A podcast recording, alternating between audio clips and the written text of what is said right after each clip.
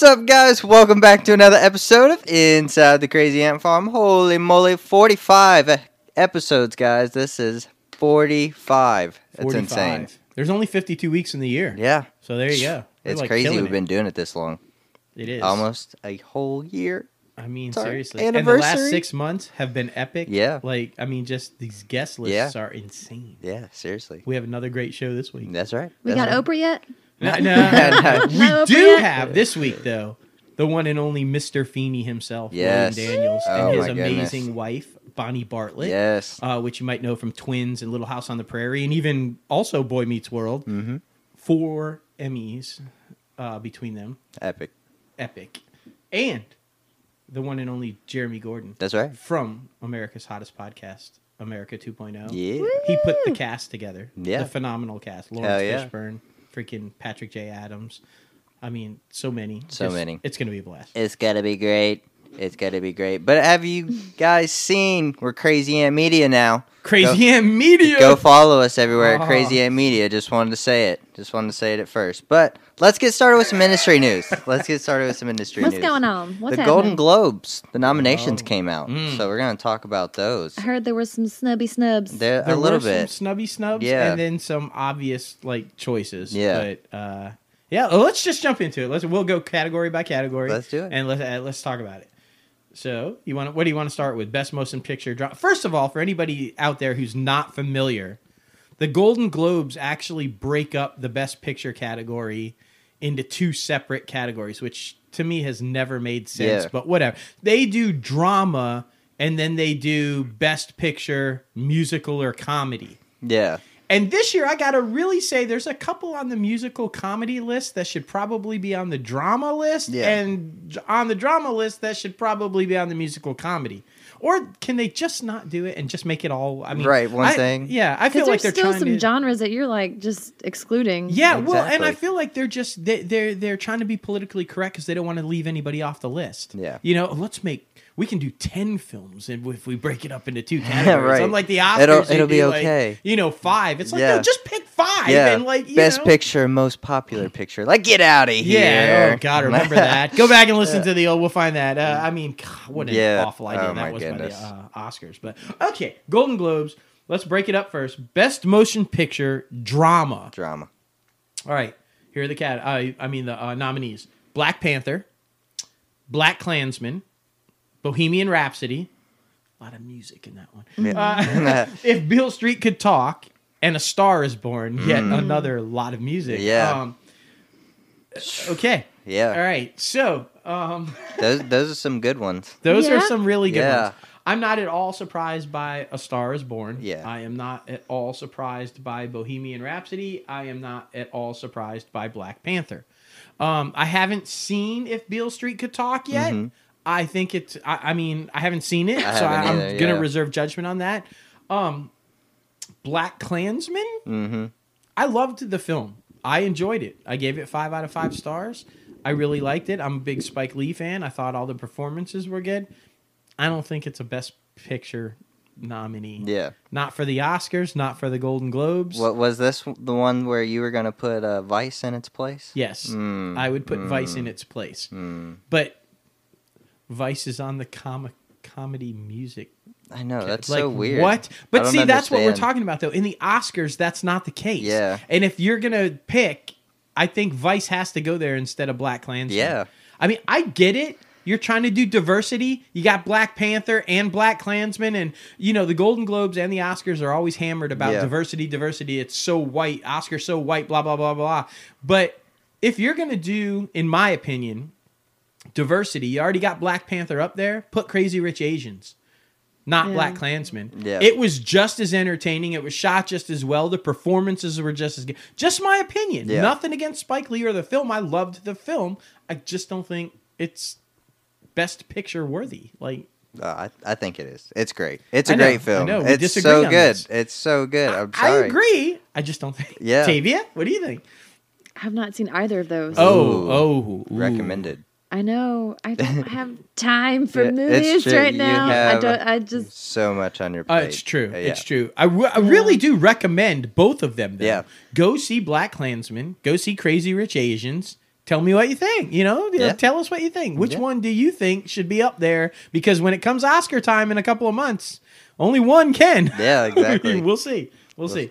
All right, best actress in a motion picture: uh, Glenn Close, Mhm. Lady Yep. Gaga, Nicole Kidman, Melissa McCarthy. Yeah, Yeah, Melissa McCarthy. yeah. I mean, And Lady Rosamund Gaga. Pike. Yeah, Uh, so yeah, this is a good category. yeah, and this is tough. yeah.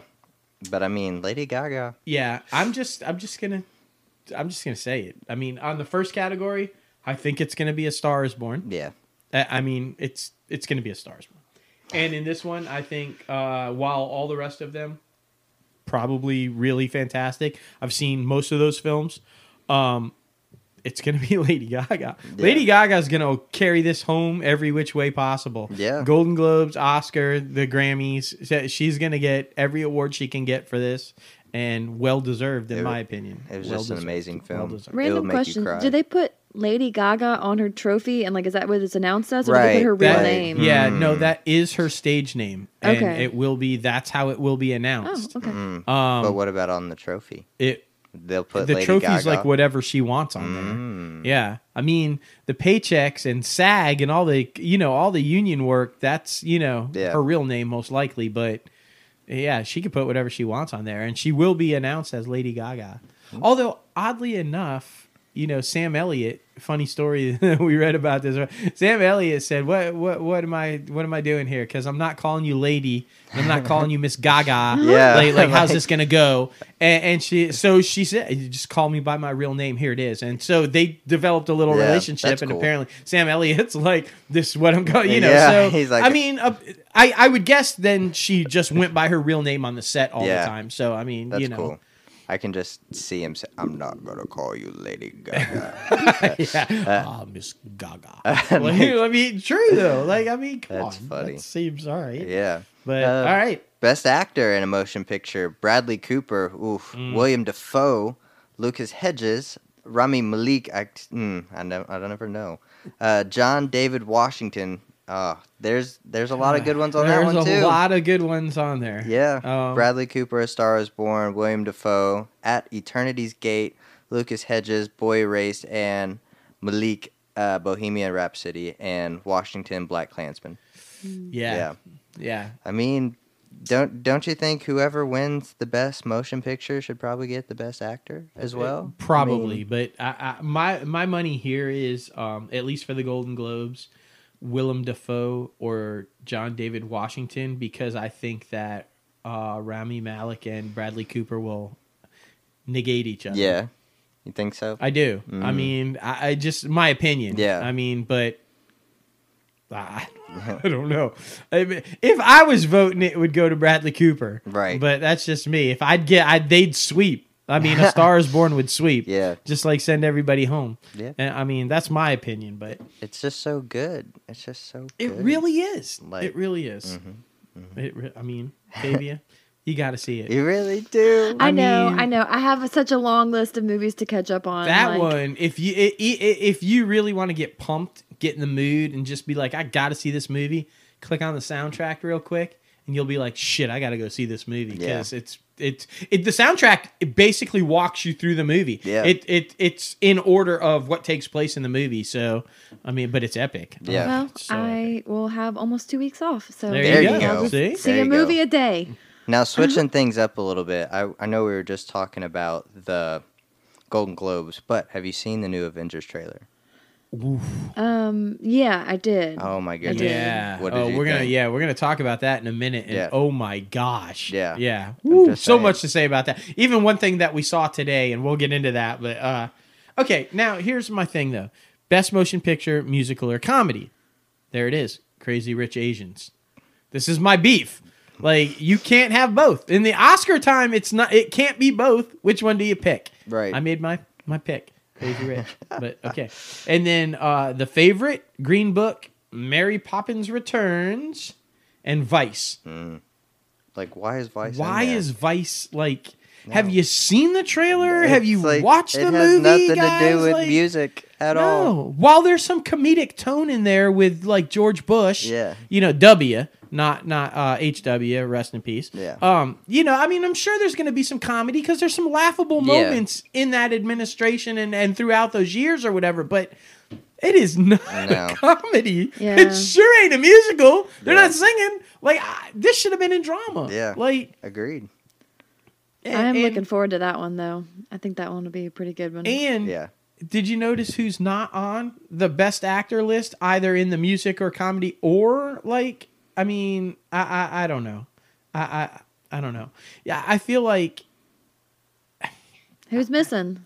no, well, there's a couple of people I think in Vice that deserved leading roles. Mm-hmm.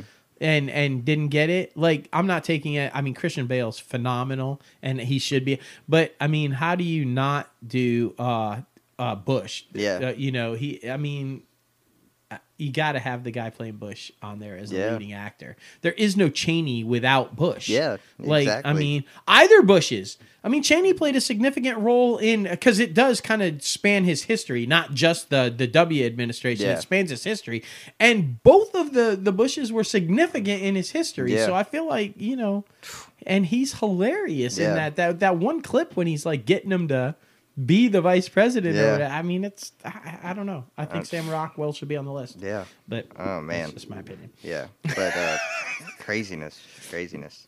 Okay, so uh, yeah, yeah. What I mean, Mary Poppins returns. Mary Poppins returns. I don't know, man. I've have we have we seen a trailer for that come out yet? I Uh, haven't yeah, seen anything. yeah. Not, not. I don't think like a full out, you know, final. This is it trailer, but Yeah. we've seen a couple. Is it is it out yet?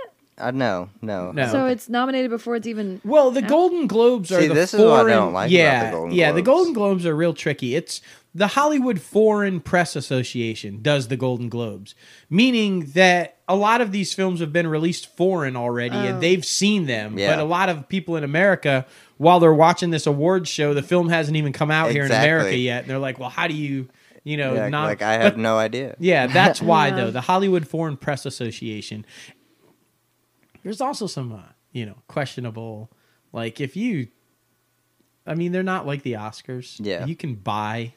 Mm. I'm gonna take some heat for this, but you can really kind of buy and sway the Hollywood Yeah. Foreign Press Association. I mean, you can put a lot of money and kind of like get the vote you want to get. Yeah. And I mean, that just I know the Oscars, you put ad campaigns Yeah. out there and you kind of petition hard, but they still kind of vote. Yeah. Yeah, the Golden Globes is kind of like Yeah. the Just, best yeah, picture's gonna be us, Yeah. right? Uh, Like- you know, and like, mm. Goodness gracious. there's been some rumors for that for decades, and Yeah. I just kind of feel like it's true. Mm. That said, Yeah. most of the time, whoever wins the Golden Globe goes on to win the Oscar. No shit. So, I Well, mean, damn. majority of the time. Yeah. There have been some exceptions, but the majority of the time, Yeah. you win the Golden Globe, you normally win the know that. Oscar. That's crazy. So, Yeah. mm. Mm. all right. Well, but those uh that happens in January, right? That is correct. Yeah, the Golden Globes are in January. So maybe we can make some predictions on the big categories before it comes out. So that'd be a lot of fun. Absolutely. Yeah. And then, all right, so let's get into it. Best actress in a motion picture, musical, or comedy: Emily Blunt for Mary Poppins Returns, Mm-hmm. Olivia Colman, The Favorite, uh, Elsie Fisher for Eighth Grade. I haven't seen that one yet, and I, I really want to see really that. good. I've heard it's really, really good. Eighth Grade. Yeah. Um, I don't know. We'll have to see. Yeah. but I, I, I Directed hear by uh, really. Bo Berman, Bur- Burham. Uh, yeah. he was a comedian Right. for a long time. Oh. Yes, and I was like, wow. Um, Charlize Theron for Tully, and whoo, Tully's a she good one. way deserves to be on the list. Tully was phenomenal. Yeah, Um, and not many people saw it. yeah, because it limited release. We were fortunate enough to get it, and it was, I mean, unbelievable, absolutely. Um, and Constance Wu, definitely, she was amazing in Crazy Rich Asians. Yeah. Um, so that's a good list, and that's a tough list. Mm. Hmm. I don't know. That's a tough list. yeah. I like. so you sure we're coming back and making predictions next right. month? I mean, uh, I don't know, man. I don't know. I know it's hard. uh, best actor in a motion picture, musical or comedy that might not be a musical or a comedy. Christian Bale in Vice. Like, Like, maybe drama. Uh, Lin-Manuel Miranda, Mary Poppins Returns. Um, Viggo Mortensen for Green Book, which again is this a comedy? Right. Like, have you seen Green now. Book? I Mm. mean, this, I don't understand. I, don't know. Um, Robert Redford for The Old Man and the Gun, and uh, John C. Reilly for Stan and Ollie. Man, Mm. I want to see that. One. I want to see that one. That's another one that hasn't been released yet. Yeah. But man, just even looking at the clips and the trailers, Yeah. that looks freaking phenomenal. Yeah. And John C. Reilly, Yeah. He's- holy yeah, cow, the he's awesome. makeup right there. Yeah. have you seen the trailers? Uh-uh. Oh my god, I just I'm just a fan of John C. Reilly. Yeah. Wi- he's yeah, awesome. well, in this category, since they're going to deem it musical or comedy, Yeah. this film is actually probably a comedy Yeah. with a lot of, I'd say dramedy, because Yeah. there is a lot of drama Yeah. about the behind It the scenes like of it, Laurel and Hardy. But you sh- I'm sure there's a lot of comedy in it too. But I, I want him. I mean, I, am not. We'll come back to it when we make our picks. But I'm thinking, you know. John C. Uh, he should get it. I mean, just he looks phenomenal in this film. It looks so good. I mean, I seriously. can't wait. Oh boy, here we go again. Another hard one. Man, we need a month to try to pick these things. Best actress in a supporting role in any motion picture. That's Uh. another thing. They break up the lead actors, but then the supporting, it's just any film. Yeah. Like for, Yeah, we're not going to do drama or Yeah. musical. We're just any, Any. film. I mean, It doesn't matter. they're crazy. That, like Hollywood Foreign Press Association, get your shit together.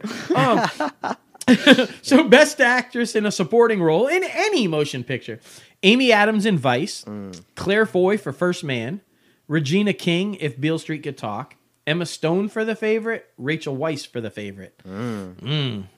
See, haven't That's- seen any of those. Yeah, I no, either. that's gonna be. And I heard uh, some bad stuff about Claire Foy's performance in First Man, right? Yeah, that a lot of the reviews said she wasn't utilized to her full capacity. It Yeah. was basically just a whiny token wife. Mm, And I feel like yeah, I mean, really? Because if you were the director of that film, right. and you didn't use her to the fullest capacity, because she Right. is freaking phenomenal. Yeah.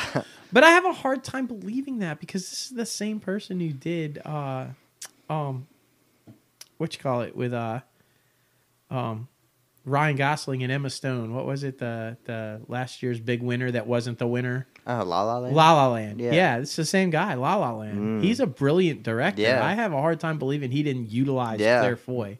But I haven't seen the film, so I, Yeah. I, will have to see it before I make a yeah, it looks good.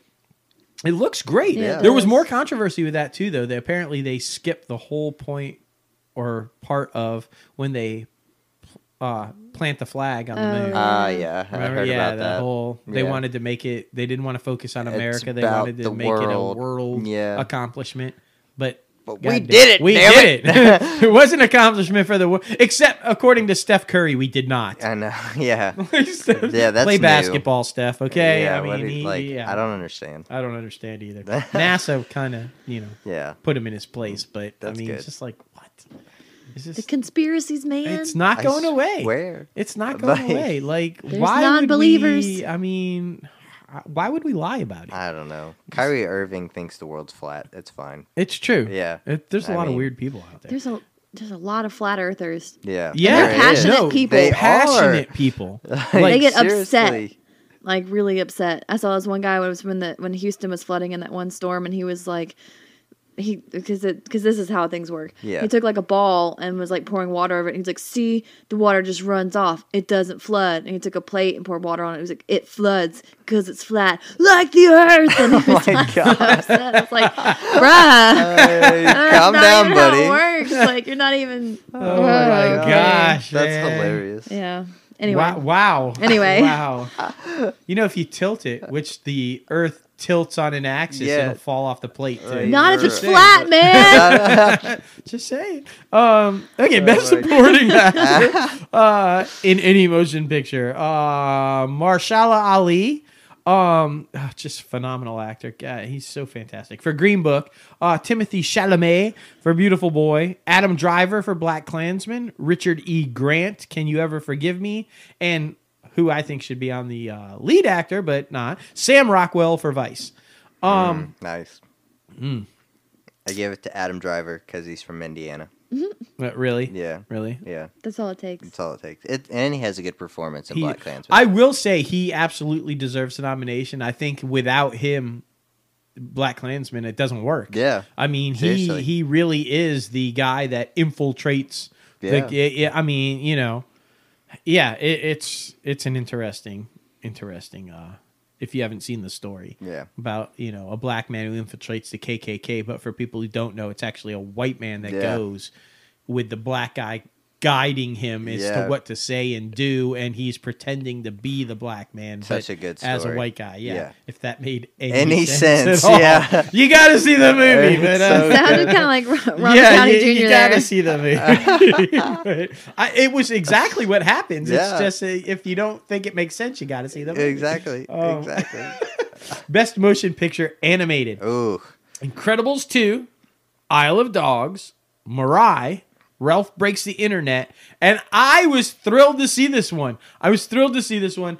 Spider Man Into the Spider Verse makes it into the best animated category. That's Like, awesome. It's not going to win, No. but I was thrilled that it's in there. Yeah. Um, But it's just this film has gotten a lot of like love recently. It really has. That's because, like, as uh, uh, like Ralph breaks the internet. Apparently, in Spider Man Into the Spider, everybody's in it. yeah. Like, there's all That's kinds of major, huge stars that are voicing all these characters, which is amazing. But Incredibles 2 is so good. I know. I think this one's going to be a battle between Incredibles two and Ralph breaks the internet. Yeah. Agreed. And I think Either way, Pixar wins. I, t- I mean, is it? Yeah, Ralph breaks it. No, No, it's not Pixar. no. No. Yeah. No. No? No. Yeah? Maybe? We'll No? get back to you. We'll get back to you. We got a fact check. Uh, but incre- I'm hoping Incredibles too. Yeah. I mean, I'll, Ralph breaks the internet. f- Fantastic. I mean, you know, Gal Gadot, everybody, like, Gal you Gadot. know, just everybody. But Incredibles two is just like it was epic. It did not fail after how many twenty something It didn't. years. I honestly thought it was either better or almost better than the first one. I Like, thought so too. I thought better. I, I just like- really thought the character development was Yeah. there. The plot was fantastic. I just I loved it. I did too. Yeah, I think it should win. But I think it should. And then uh, the category that no one cares about, except maybe the Hollywood Foreign Press Association, uh, best motion picture, foreign language. I, s- I shouldn't say nobody cares That's about. mean. I mean, it is horrible. I know. It's horrible. People care about it. People care about you. Capernaum. I, I have no comments about these because I've seen. I know. It's like I, eh, Girl, Um, Never Look Away, Roma. Roma, we can actually see though. Is that that's no, no, no. I thought that was one on Netflix, but maybe not. Hmm, I don't think so. May, no. Do. Netflix know. films get into these? Yeah. They do. Cool. Yeah. Yeah. Uh, shoplifters. Shoplifters. I'm gonna go with shoplifters. You only say that because it's in English. that's right. That's right. Uh, ah, here we go. Here we go. Best director for a motion picture. Now, see here, they don't break it up. They break up the best picture, but they don't. Best director, they just no. We could do five. Hmm. What? Ralph Breaks the Internet is just Disney. It's not Pixar. There you go. Either way, Yeah. Disney wins. Yeah. though. Disney, because is just always yeah. gonna win. Yeah, which by the way, they crossed the seven billion dollar mark at the box office for the second out of three years. Damn. Like there, and remember that list of twelve movies we talked about a couple of weeks ago that they've got coming out over the next twelve months. That that just mm, they're gonna freaking kill next year's box office. They're not Um, asking for much. No, no. The Mouse House rules. Uh, best director. This one. Mm, Mm, This one's gonna be. Ooh. Bradley Cooper, A Star Is Born. of course. Uh, Alfonso Cuarón for Roma. Mm. That- that- we gotta look. I think Roma's on Netflix. Uh, Peter Farrelly, Green Book. Uh, Spike Lee, Black Klansman. Adam McKay for Vice. Mm. Mm. This one's gonna be a tough one. But as I said at the top of the show, I would just run the category and send everybody else home. Bradley Cooper, Yeah. Star is Born. Yeah. Give it to him. It's I pretty I forgot that he directed it too. yeah. Yeah, he's First up for ever. three Golden Globes. Um, he is Best Actor, Best Director, and uh, Star is Born is up for Best Picture, and uh, he's a producer, so it means he gets a, a, trophy too. So Yeah. he could get three Golden Globes. Um, It's crazy. Yeah. He's gonna We'll- just rake it in this yeah, season. we'll talk Oscars in a couple of weeks from now on a show, but I think he's going to get two out of three of Yeah. because I think he'll be nominated for all three of those too: Best Picture, Best Yeah. Director, and Best Actor. But I think he's going to take two out of three. Yeah. We'll talk about that in a couple weeks. Um, Here, though, I think he's got a good shot at all three. I, I'm just saying, I think he's got a good shot. Yeah. Um, yeah, Best Director, Motion Picture, and can we just say, uh, the song The song. Shallows is up Yeah. also for best song, uh, original uh, song from for a Golden Globe. Yeah, Um, and apparently they're going to perform. yeah. That's gonna be epic. It is. Don't they have like a special surprise? They or something do. They've for- already announced that if it got picked for an Oscar nomination, they have this like epic out of the box, just creative uh um showcase of how they want to sing it, you Yeah. know, uh presentation that they're gonna do at the Oscars. So they can't like Yeah. I guess they're just gonna have to kind of do normal at the Right, Golden Globes like- because you don't want to blow it for the for the Oscars. And come on, it's gonna get nominated. Yeah. It got nominated You know for a. Grammy, Yeah. which we're about to talk about. It got nominated for the Golden Globe. Yeah. It's getting nominated for the Oscar. Yeah. Talking about Shallows, and we'll talk about it in a second. Yeah. Um, because we're moving to Grammys. The Grammys. The Grammy nominations came out the day after the Golden Globe nominations. Yep. And they've got some interesting ones too. Um, album of the year, Invasion of Privacy, Cardi B. Yeah. By the way, I forgive you, Brandi Carlile, Scorpion, Drake, her, her, and Beer Bongs and Bentleys, Post Malone. And I mean, God, that's the album that will not die. I know, right? I mean, sh- that album came out forever ago. I mean, like forever ago. Thoughts, Tavia? I don't listen to any of that. You no suck. Because as offense. anybody who's a loyal listener to our show knows, Tavia's old school. Yeah, I she am. is. You are. And it's no offense to those people. I'm not saying that they don't, you know, work hard and, and have a lot of talent and all that. Um, All it that is- good stuff. It's All that good stuff. just not my cup of coffee. Yeah, no, no. I You're, understand. you're right. And uh, the second half of that is, because we're not done yet, Dirty Computer, Janelle Monáe, I do like Golden her. Hour, Kacey Musgraves, and Black Panther, the album, music from and inspired by various artists. Yep. I got to tell you, I like that one. Yeah, I do too. I, I mean, they had a lot of great songs on the Black. El- uh, Yeah. Black Panther uh, soundtrack. Yeah, they did. They did. Mhm. I mean, it. I also like Dirty Computers, you Janelle. I do too. I I do like her. That's the one artist on the list that I recognize and like. And Yeah. she's really talented. Like you know, she wasn't up for anything acting this year, so she's in the Grammys. Mm-hmm. Yeah, she's, singing. she's like, she's I mean, like multi talented. switch it up. I mean, you know, Yeah. she's she's great. Yeah. Gotta do what you gotta do. All right, now, All right. all right, We have- record of the year. What's the the difference between a record and the song? Of That's the right. year? J Lo and I were talking about Yeah. this. Record of the year and song of the year. The I guess difference. it's for the whole, like, album. nope, because that's album of the year. right? Right? See, Tavia is much like I'm sure a lot of our listeners are, and a lot of people out there. Like, so what's let's the explain. point? Record of the year is it includes the artist who performed it, and then everybody else who worked on it, including like the sound mixers, the producers, Oh. all of the technical people that also were involved in Oh, making sense. the record. So, record of the year and song of the year is awarded to the songwriter, not the performer. Oh, okay. So that's the difference between record of the year and song of the year because Yeah. it was confusing. Yeah. It's like, isn't that the same thing? Like, Exactly. but it is not. It is not. So, record of the year, which will go to the performer and all of the technical people involved. Uh, the nominees are I Like It, Cardi B, Bad Bunny, and J Balvin. The Joke, Brandi Carlile. This is America, Childish Gambino.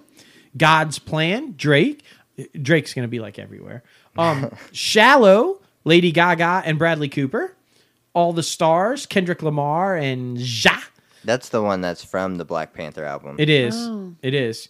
And Rockstar, Post Malone featuring 21 Savage. that song will also not die. Yeah, it will not. Like, it just it will Just not goes die. on and on and on and on and I hope it's shallow. I hope so. Yeah, too. I hope so to be too. honest. Shallow. But I think it might be God's plan because of that challenge and because of all the streams. Remember, it was in the Hot 100 number one for Yeah. like 10 Like, straight weeks yeah, some shit it was like, that. forever. yeah. Yeah, I mean like Yeah. um that's a tough category. It I'm hoping it's shallow also. Yeah. Um, song of the year, All the Stars, Kendrick Duckworth, uh, and I hope I'm saying all these names right. Solana Rowe, Al Schuckenberg, Mark Spears, and Anthony Tiffith are the songwriters.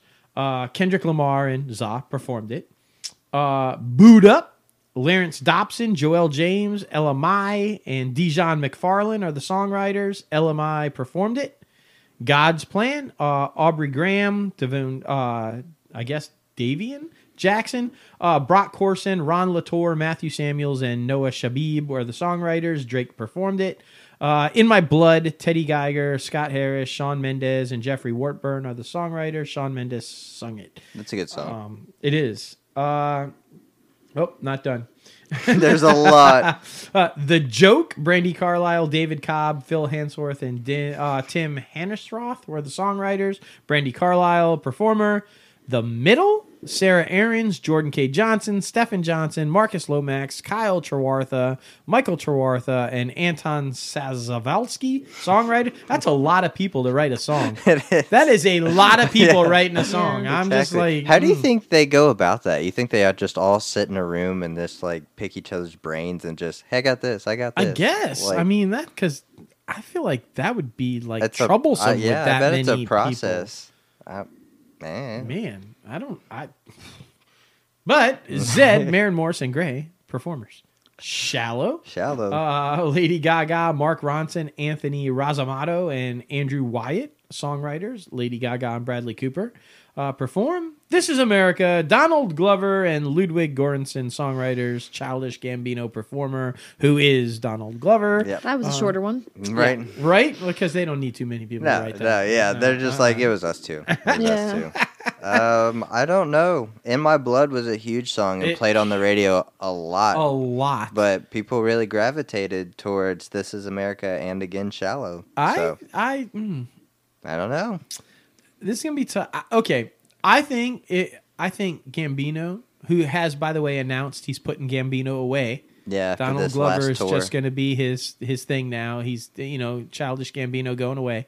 Um, I think he's going to have a big Grammy year. I think This Is America and Childish Mm. Gambino so. are going to have a big Grammy year, and I think Shallow, while maybe might win one of them, Yeah, it's only going to win one, One and them. Gambino's going to have it. And I think it's fair because I think they're going to award the shit out of Shallows in all of the Yeah. other award shows. yeah, So I think that's why the Grammys are going to be like, you know, agreed. uh, they'll give it one. I feel like, but Yeah. I feel like Gambino. This is America touched a lot of people. It It, connected. Either whether it pissed you off or you were all for it. Yeah. Connected with a lot of people. It got a lot of play and it got a lot of people talking. And the Grammys like that. Exactly. I mean, they they like it. So Yeah, uh and Jimmy Carter up for like uh, another one. Yeah, look at yeah, that. like his twenty second Grammy in a, I mean his eleventh. Grammy in twenty two years or something like that. Yeah. Anyway, I, I might have those numbers backwards, but he has been nominated for a spoken word Grammy a shit ton of times over the last decade. I Yeah. mean, it's like Jimmy Carter. damn.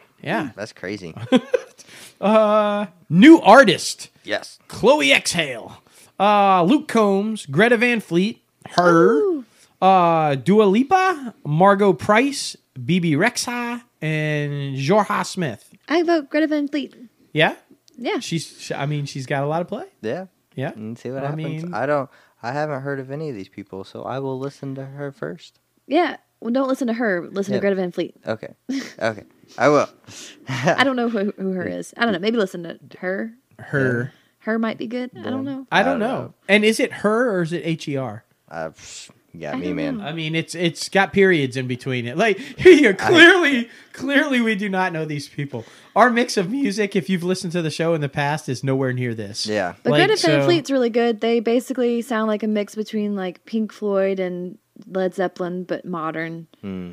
Ooh, so yeah, they're really, really good. Yeah. that was a really interesting description. Yeah. Now I want to listen to that Right? because, like, Like, what shit. does that sound like? yeah. Check it out. The guy sounds a lot like Robert Plant, and he's like 19. And He's Wow. got a voice. Wow. That's epic. Okay. Yeah. So All when I do know one of them, I have a lot to say. Uh, yeah, you did. Now she's stepping up. Now she's like, no, I know these people. when I know that one, yeah. While I work a lot, I can listen to music. Bitches. It's I drive true. a lot. I mean, all right. Oh my gosh, this Now. one. This one. now. Name. Everybody's waiting. Yeah. Everybody's waiting. What the- happened? Who's dead? Who's not? Are they really dead? Are they really not? Huh. Avengers. Avengers. Yeah. Avengers Infinity War. Insane. The second part. Part two. The end game. Part two. Part the end two. game. That's right. Endgame. For anybody who didn't know the title, it is Yeah. Avengers Endgame, of which, yes, Doctor Strange told you the title in Avengers Infinity said it. War. We're in the end We're game in the now. end game now. I saw Um, a pretty funny thing on Twitter though. It said put your last text message as the title, and there were some pretty funny ones. Oh, yeah. It was like uh, Avengers Four. They're my kids too, Janet. You can't keep them from me forever. I was like, I, oh I bet damn. there are some pretty good. Oh ones. damn. Oh Um, damn! This trailer, though, the film's trailer, and, and keep in mind the film doesn't even come out for like over a year. Yeah, in Uh, April. But the first trailer's already out because fans were demanding it. They I mean, they were. getting, They were getting ugly shitty. with the Russo brothers and with Marvel. Like, Yeah. where the fuck is the trailer? Yeah. Well, they finally released a trailer, and uh, Jesus Christ, it's epic. If you haven't seen it, watch it. It's like the most brilliant trailer because it shows you everything and absolutely nothing. At the it's like the Russo time. brothers are brilliant at doing it. Anyway, how in demand is this film? The trailer is the most viewed trailer in history. This is this is insane to me. 289 million views mm. in the first 24 hours. Damn. 200 insane. it, we broke it down it's something like 55 times a second Yeah. this trailer was being viewed in the first Like, 24 hours like that is insane A 289 people. million views Yeah. in the first 24 hours That's. Oh. i don't even know how what, what i mean people want to know what the fuck happened Yeah, who is seriously. dead who is alive Well, we've seen so many things over social media. Like people are breaking it down, like clip by clip. I like, mean, like they're hardcore. Is it is it uh Steve Rogers who's looking at Peggy's Yeah. uh old photo, or is it Black yeah, Widow? is Groot Um, alive? Like, yeah, is Groot? Oh, oh my God! Yeah, we saw this today. There's a scene in the trailer where Tony is looking out from the spaceship that he's floating to his death in, and he's basically this console that he's that he's like standing in front of, and people notice that the console is made of wood, and if you look up above Tony's head really carefully, you can see Groot. Yeah. And they're like, "Is Groot alive? Like, what the hell? died, but is Groot alive?" And I'm like, "Who the fuck has that much Yeah, time seriously. to look at that shit in the trailer?" But sure enough, I mean, it's there. Yeah. Go watch the trailer, pause it, look right that Groot is there. Oh my god. Is it Groot though? That's the question, or is it just another break off Yeah. of Groot that like who knows? I mean, I cannot is wait. it Groot? Um, yeah, and then y y they hint to uh Pepper becoming rescue. Yeah. Uh, th- There's a, I I swear to you, if you watch the trailer, there is a reason that Tony says if you if you attempt a rescue, you know, because for anybody who doesn't know, in the comic books, Pepper Potts, Mrs. Tony Stark, uh, gets her own armor, not wearing some of Tony's armor, not wearing a, a like kind of her own armor, and her name is Rescue. Yeah. That when she's armored up and being superhero, it's Rescue. Yeah. I feel like the Russo brothers, uh, I mean, made that perfectly clear. If you somehow were to rescue me, Like, right and there. he's sending that message to Pepper. Yeah. Like, I mean, we've all known they've already showed behind the scenes photos from the film that Pepper suits up in Rescue's armor. Yeah. So I would assume she's going to be Yeah. called Rescue, Yeah. and it would make sense if she rescued Tony. Yeah. I'm just saying. I'm just saying. And freaking uh, Hawkeye not being absent from the last one looks uh Completely yeah absent different from the last one. Yeah, he looks completely different now. Uh, because he's Ronin? Spoiler, yep, Yep. Ronin. Um, and anybody familiar with Ronin, uh, yeah, he's gonna become Ronin because in the comic books he had a lot of shit go down, a lot of stuff with his family, a lot of misery, and it kind of just forced him into hiding. And when he reemerged, he was Ronin to kind of deal with everything and more comfortable and kind of at the anyway. I think that the storyline's going to go down that probably remember Clint was on hiatus during the first one. He had Yeah. gone away to deal with some stuff or whatever. Yeah. I think the old snap probably eliminated Clint's family and he's like fucking insane now. Mm. Yeah. And he's coming back as Ronin. Yeah. Um, that's clear. If you see the trailer, he's not Hawkeye, he's Ronin. He's got the fucking blades and he's like pulling Yeah. it across and he pulls it off or whatever. yeah, he looks Um, crazy. he really does. he lo- he does. But then we've also seen him in like behind the scenes photos and everything, in new Hawkeye costume Yeah. with the mohawk. Yeah. So does he like start off as Ronin and then Right. revert back to Hawkeye? And then there's also they've they've said that Katherine Langford from Thirteen Reasons Why um is in this. Yeah. And they won't say who she is. They Yeah. they are keeping this under just absolute wraps. My guess is when I saw him as Ronin, and rumors were that he was going to be Ronin, she was going to be the new Hawkeye. Yeah. Because in the comic books, in the in the Avengers, like they they're replaced with people, Right. and a female replaced him. And Mm-hmm. you know when he came back after his whole Ronin stint or whatever, um, you know, she's like, "Well, do I have to give up?" And he's like, "No, no, you can be Hawkeye still. There's room for two of us." Yeah. you know. So I, I just think, I mean, I'm looking at going through my head because I am a comic geek. All of the characters that Katherine Langford could possibly be playing. Yeah. And I mean, some rumors had her as um because there's going to be a time travel element in this film, which they also kind of hint to. Mm-hmm. Um, in in in this film, um, that he she could be Scott's daughter, grown up. Grown up. Mm. Yeah. Um, Oh, yeah. But um, it's Scott for anybody who doesn't know what I'm talking about, Ant Man, Scott Lang. Yep. Um, could be her, his daughter grown up, but I I just really would find it more interesting if they utilize her as a female Hawkeye. Yeah. Because we really we know this is the definitive end of the ten year run, Right. And of the the whole thing as we know, hence Endgame. Yeah. I really think moving forward, if they're going to move forward with a new group of Avengers, it's got to be new people. Yeah. Which I'm really hoping Riri takes Iron Man's Yeah. place. You know, the female uh, Ironheart. Uh, I, think that would be fantastic. There's so many different ways they could go with this, and they've kind of hinted at all of them. But the reason this trailer is so confusing is because there's already a new Spider-Man filming, and everybody needs to know. Like, is but Spider-Man died. Right, He was one of the people in the snap, gone. But yet here he is in a sequel. So is this a prequel? Yeah. Did this take place before the shit in an Infinity War? Right. If not, are they blowing that he survived? Like, I, I mean, there's so many questions. And then, of course, you got Captain Marvel, Yeah. which they've announced is a prequel. It Yeah. does take place in the 90s before Infinity War. But we know at the end of Infinity War, spoiler for anybody who hasn't seen it and what the fuck. Uh, Where have you been? um, he- you know, Fury and and uh, and um, what's her face call uh, Captain Marvel Yeah. before they they disintegrate from the snap. So we know Captain Marvel's coming. We know that's set current time. So. I mean, there's just so much stuff going on, and the Russo brothers are killing us. Yeah. like just release Like, this damn. Stay quiet. Still uh, editing, by the way, still editing, and at last count, three hours long. Yeah. so far. Ooh, wow. They said with they're confident that no matter what, by the time it's finished editing, it will be the longest Marvel film in Yeah. history so far. Can imagine. So I mean, I, I mean, There's how a do lot you of shit wrap it happen. up? Yeah, exactly. How? Yeah, exactly. How Wrap do you it up wrap it 10 up? And, uh, years, you want to yeah. make it like you know? Perfect. I'll sit there for six hours. I'd watch Exactly. six Yeah, hours. like, I mean, just all to of it. bring me home. I mean, when they said they were going to run a marathon of all ten years worth of films, I'm Yeah. like, I am there. I've got like 72 hours to waste. Like, Like, that's do it. Let's do- fine. I mean, I would sit there and just Dustin's like, Dust, bust out the adult diapers. I'm That's here. right. good. ready to That's right. stay. Give me some Depends, some popcorn, and some Dr Pepper. Uh, I'm good Oh. for hours. okay, speaking of, we can't do Marvel without doing DC. That's we right. got to be fair. Yeah. DC. Talking about Aquaman. Yes, Aquaman. Get this.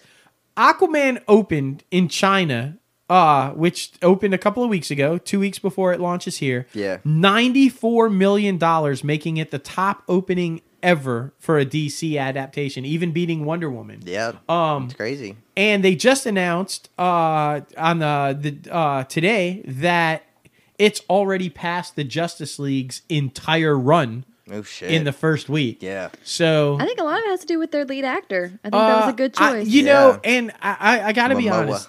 I gotta be honest. I hated Aquaman in Justice League. Yeah.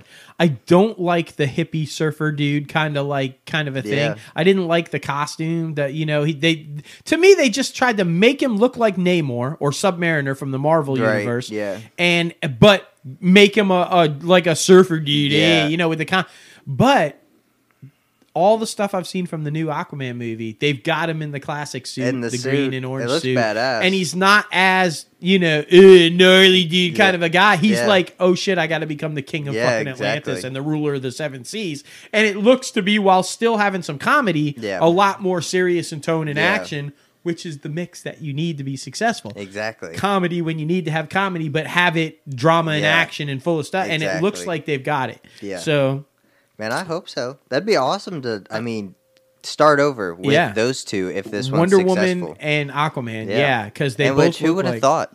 Honestly, right? Yeah. Like, I mean, how I was writing Aquaman off like it's going to be an Yeah. absolute flop and it's going to even was more so kill the DC Yeah. universe uh, movies. But apparently, yeah. I think if you bring in somebody from Game of Thrones, it's kind of hard to go wrong. You know I what mean, I mean? you Yeah. know, it, it it's People uh, loved Carl, Carl, Khal Drogo. Is that how you said it? Yeah, yeah. Whatever it was. People loved that man. It's Yeah. true. So- And well, look, Wan said while he appreciated what was done with the character in Justice League, he wanted to do his own take of it. And so while he maintained some of the stuff not to mess up the continuity of what we saw in Justice, he took it on his own journey and made his own Aquaman. And thank God because it's working. I, I Yeah. the I, I'm not gonna lie. Every time they show that trailer and he's in the classic suit, which by the way, he's not riding a giant pink seahorse in that goofy ass suit. It's armor looking with Yeah. spiked fins on the on the stuff, and it's badass and it's Yeah. all gleaming and shining. And when he throws the trident down in that suit, it Yeah. looks fucking epic. Yeah. So I,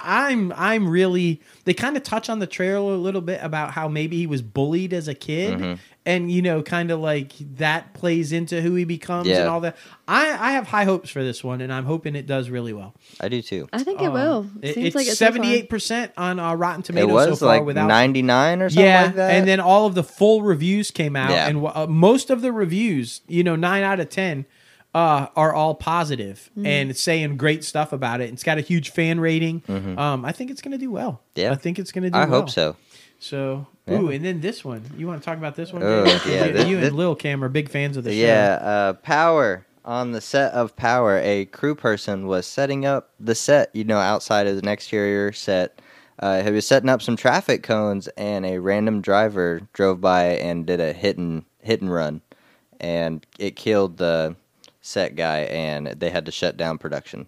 That's pretty insane. I mean, It's- it's it's dangerous if you're not wearing like you have to be dressed in bright colors because you have to make sure everybody sees you. But then on the driver's side, why are you driving through probably a closed down street? See, that's just what I was about to say because I'm a little confused about how this driver even got in. Yeah, because normally they've got if it's a scene that's going to be taking place down a street they've normally got like a two block radius Yeah, closed sealed off. off where there are production people on every corner Yeah. and there are all kinds of you know the honey wagons and all of the production people out there Yeah. you know while people are setting up and while this guy might have been doing cones or whatever that should have been like yeah, blocked blocked. off and if it wasn't then it really leads to questions about what was going on with the production Exactly. and are they liable Exactly. like while that guy was a hit and run and sure if they find him he's going to be ch- is the production also liable Exactly. because i mean it should have been blocked off Yeah. the last time we were in la um uh we, they were doing lethal weapon That's they had a scene going down the street Yeah. And I can tell you for, I mean, 100%, we even got video, maybe we can share during when I'm talking about this, uh, of all the people on the street that are around blocking Yeah. off the roads. I just, I don't see how that happens. Like, It's insane. and I feel, uh, you know, thoughts and prayers go out to his family. I mean, Yeah. it's like, it Seriously, just- everybody on the production, it's crazy. Yeah. Yeah, got to stay safe. All right, now it is time for our guest segment. Oh my goodness, guys. We are going to have some legendary guests. Our first ever double guest interview, but man, it's going to be a great one. Yeah. We have got the legendary The legendary. William Daniels Oh my goodness. and And Bonnie Bartlett. This power couple has been acting in Hollywood for more than six decades. Mm. And on top of that, they've been married more than six decades. Yeah. 67 years together Yeah. as a married couple and in showbiz. That alone is priceless. Yeah, I love how they just stay relevant throughout the decades. I Like mean, each one. Right. They, they they just they pick these the most iconic roles. I mean, their roles on St. Elsewhere everyone remembers, and then of course Mr. Feeney, y- Grace Edwards on Little House on the Prairie, Mm. Yeah. John Adams. I mean, just so many iconic roles you can pick and choose. Kit. We're gonna be talking to Kit today. How Right. like freaking awesome is that? I mean, just I can't wait to call him. So Yes. let, us just call him. Let's get this going. Let's do it. Hello? Hello, is this Bonnie? This is Bonnie. Hi, how are you? I'm fine. And you're Dustin, like Dustin Hoffman. Yes, yes, and I'm joined by Logan today, Yes, Dustin. He's Logan. and this is Bill. Good afternoon. Good afternoon. How are you? I'm fine, thank you. First of all, we would like very much to just say thank you for joining us today and, and doing the interview with us. We're honored to have you both on. Huge fans of both of your work for many, many years. And it- it's just, we're really excited to be able to have the opportunity to talk to you guys today. Let me just say first, too, also that the response that we got when we said we were having you guys on was just overwhelming. Um, everybody from Little Little House on the Prairie fans to Boy Meets World fans to Kit to the St. Elsewhere. It was just all over the map, and and so you you guys have a huge fan base. That's lovely. Oh, that's great. Well, I'll say hello to all of them. Oh, absolutely, absolutely. And let me first we want to we want to bring this right up because I think the just this in itself is an amazing accomplishment and we want to say congratulations and we just think it's a wonderful thing. 67 years of marriage. Yeah. That's an accomplishment for a couple period, but a couple in show business for 67 years. That uh, that that's incredible. Congratulations on that. well, thank you. Uh, thank you. Oh yeah, so, Of course. so we've got to ask, what's the secret? How do you survive 67 years of marriage and 67 years of marriage in show business? Well, I, my uh, answer to that remains the same: mutual respect for each other, for uh, their space, and for their accomplishments. And there's never been between us any jealousy or anything like that. If if we're working, we're very happy, or if each one individually is working, that's that's lovely too. But basically, it's uh, mutual respect. That can happen in, in almost any marriage, Bill.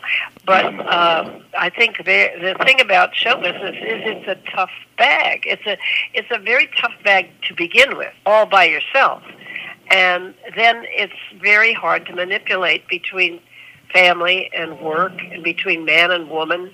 And uh, you're constantly separated, and you're constantly uh, stimulated by other people. you know, I mean, it's Right. uh, a little more than in most marriages. You have to you have to kind of work around it. It's hard. It's hard.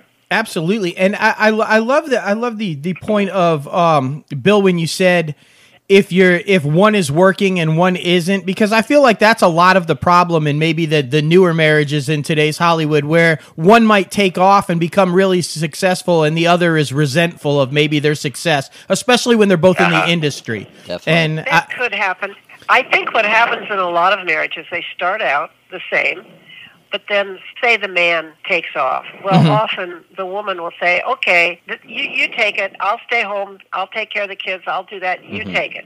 right. and that that's that's the hard part to manipulate. And then she doesn't, or it could be he, doesn't uh, pursue a career, or maybe she pursues something else. But uh, for both people to be actors, um, it, it's a little bit difficult. It's it's like you have to be able to not always put your see actors always put themselves first, and you have to not do that Right. in a marriage, you just can't do that all the time.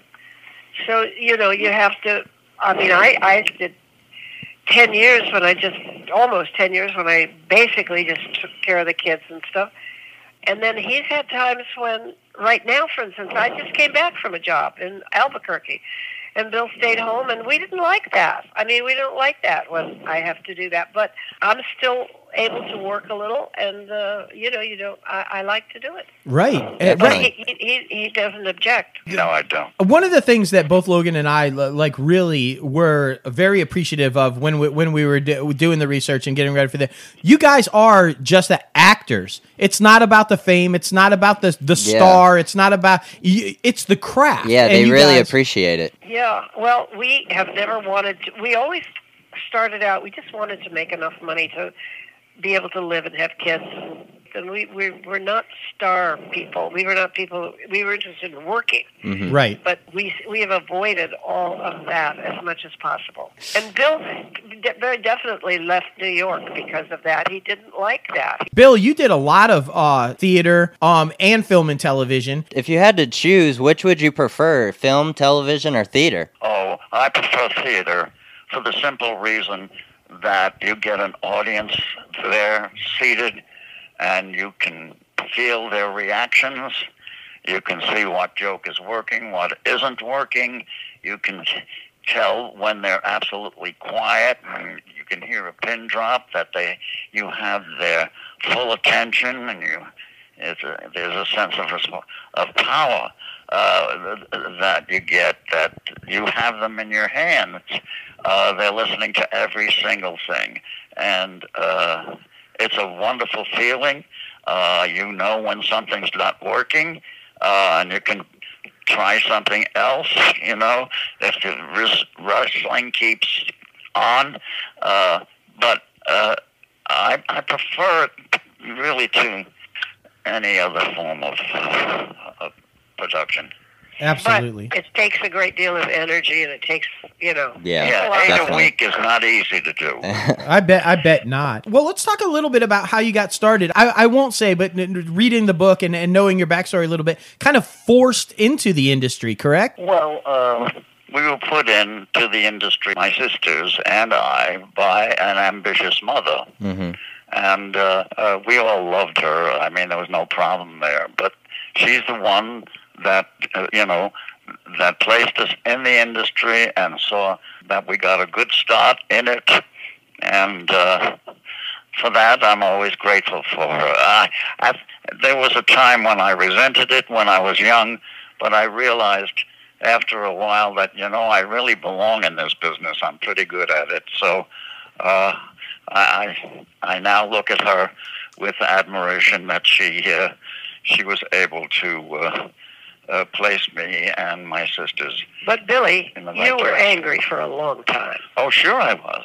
You were angry. Yeah, absolutely. And he don't, you know, when they turn on a commercial and the kids are all performing like that, that, that, that, like that, he says, "Turn it off. I hate that." he can't stand. He cannot stand to watch kids perform on television, Oh wow. We did. especially song and dance. Yeah, well, yeah, Cannot song and dance guy, right? So, I, but that was dur- it was during a difficult time, right? The during the depression. Yes, it was during the depression. Yeah, that uh, you know, in those in those days, in the 30s, uh, you know, uh, uh, kids uh, became very popular as entertainers because you didn't have to pay them, and uh, we never really got paid for most of what we did on the Horn and Hardart Children's Hour or things like that. But uh, as my mother always says, it's good experience. It's good experience. That's right. Well, that goes back to went. That goes for it nowadays too. I mean, just to get on set for the experience is amazing. Yeah, of course, of course, of course. When you're young and starting out, absolutely. we kind of get a lot of people that feel like they're they're above that. Like there's a lot of people going out to Hollywood who think they're already stars and aren't willing to That's just right. It's get too on a set. It's too bad. Yeah, it is. It Too bad really they is. don't. They don't realize that. Uh, you know, hey, good luck to them. I hope. I'm always happy when somebody's successful. That makes me happy. But that they don't, in any way, train in any way, whether Mm-hmm. it's on stage or where or, or a class or something. I don't care how they train, but they, you gotta learn. Absolutely. You know, you're not just suddenly there. Yeah, That's that's correct. Definitely. And now that's a great transition. So you both trained with uh, a rather legendary coach, Lee Strasberg. Right. And am I correct? I heard that there was actually a point when you were studying with Strasberg that you also were going to therapy. Is that right? Yes. Yeah, Yes, so- very definitely. Wow. I've had a lot of therapy, and I had a lot of Strasberg. So I had both of them. So I, I have to ask you both. Obviously, a lot of legendary names that came through with Strasberg and everything. Uh, the one I'm most interested in, I just have to have. Did you ever run into or have you know come Marilyn Monroe? And what was that like, if so? Well, yes, we did. I mean, she she she came into Lee's private class the second time I was there. Yeah. Anyway, she I was his secretary, and I had to book all the scenes, and I would take the new people, and she was one of the new people, and uh, and we saw a lot of her. Are you and- talking about Marilyn? with Marilyn Monroe. We saw a lot of her at the Strasberg. Marilyn was, yeah, she was a terrific girl. She was a nice girl. She Wonderful. wasn't at all like the Marilyn Monroe. Yeah, that, that that's what I've she heard. created. No, that she created that. That was not her. That's that's fantastic. I mean, just the experience Yeah, she experience just alone. created that character. 'Cause We Yeah. saw a lot of wonderful people at the Strasberg. One of my favorite thing was in the kitchen with Richard Burton. Oh, He yeah. told the best stories and had the best voice and was, you know, he was sober because it's the morning, right? We're in the kitchen. So he's sober. And he, it was just a wonderful morning of, of him talking in this gorgeous voice and these funny stories talking about the Welsh mines because he was from Wales and his family were all miners. Hmm. And he told all these wonderful stories and all these wonderful accents and what a what a treat that was. That was one of my favorite experiences there. And uh, so, so Bill, you, I love your story when when you talk about Strasberg as well, about how you went in there and you were the song and dance guy, and you were going to do making whoopee, and, and and you and you kind of put on this big show, and he was having no part of it, right? That's right. No, he really he really took me down a peg, a rather big peg, because uh, uh, I I didn't do the exercise that I got up to do uh, that he want wanted from us students to sing a song and stand still and and not try to act it or or present it or anything. And it was meant to really kind of get you into your into yourself, your real self on the stage. And of course, I didn't do any of that. I sort of sat on the edge of the stage and sang "Making Whoopee." Lee was terrible to Bill. Oh. Oh, God, he would say, "You know something? I don't know who you are. I wouldn't know what to do with you." Boy, he took me down a peg. I, you know, though, I, I love the fact that that you were able to take the critique and take the criticism and really just redirect your approach as an actor and how you approach the craft. Well, actually, that's what I did. Uh, I never think of it that way, but that's exactly what I did. I dropped all that n- nonsense and uh, and and started to take uh, the class seriously and what Lee was talking about uh, seriously, and it changed my whole persona, you might say, uh, on stage. It just changed it. Period. And you know, you don't ever lose Lee, as Lee would say. You you'll you'll always have your sense of comedy. You, that'll be there, Mm-hmm. and you'll always have all of the technical things that you do so well. That will always be there. I just want you to go deeper. I just want you to Mhm. Put yourself in there too. Yeah, that that's what I, he was. He was very, very into. Don't be the character. Be yourself eh, to the character. Correct? Well, like be be yourself first. right. Yes. Don't go in, you know. But other people, there are people that go the other way, like uh, Laurence Olivier, Mhm. who would start from the outside and go in. Some of them were great actors, Mhm. and that's a wonderful way too if it works for you. Right. If that, some of the English actors are, a guy like John Gielgud, when he started out, was just as phony as he could be in the voice and everything. By the end of his career, he was practically on film. He was practically a method actor because Mhm. he, he so much of himself. He just let himself be. Mhm. He let himself be, and he was he was great Mhm. in that way too. I would imagine that that because you guys have worked together on on a, a numerous occasions, I would imagine that that type approach with with bringing a lot of yourself into the roles and uh, into the characters has has that made it. Do you find more easy when you work together? I just thought the chemistry on Saint Elsewhere was absolutely phenomenal as Dr. Craig and, and Ellen. I think that you guys were about as believable a, a married couple on television that I've ever seen, and I have to believe that that's because there was so much of you guys in those characters. That's true. It's true. Absolutely Well, true. thank you for saying that. And it was so easy. Oh, you're you're very welcome, and and like I said, it it showed. I just thought it was wonderful that the the storylines and the writing on that show, and the way you guys approached the storylines, you could just tell there was pieces of you in there that things that you had dealt with, things that you have gone through, and you were bringing personal experience to the characters, and I just think it was amazing. Yeah, well, thank you. Uh, but that's what happened uh, with us. Uh, it came uh, after a while very naturally to uh, to work that way. You really should, when you, even if you have a character that is not far, that is far from you, and you happen to look like it or get cast in it for whatever reason, you have to look to yourself to find in yourself what you can use in that character. So there's not completely phony or, you know, put on. Uh, there's some of you in every character that you play, plus whatever the character otherwise needs, you know. Uh, but there's always a basis of real in it that you, you bring to it. some some one of the good examples that we have right here in this country is, as a matter of fact, is Dustin Hoffman. Now he's played some really weird characters, You're right. and I don't know that Dusty really knows how he works. Maybe he does. He's never talked about it much, but he just automatically does. But he goes into very weird characters. Now he's able to do that, Yeah, and and that's wonderful. that's called talent. yeah, that's called talent. Now, now was the first time He's that you one of guys? our greatest, I think, Uh, character film actors. Uh, my parents thought so. That's why I got my name. But Yeah. Um, was the, was the first time that you guys met him and actually and actually worked with him uh, on The Graduate? Uh, is that when it first when you guys first uh, became acquainted with him?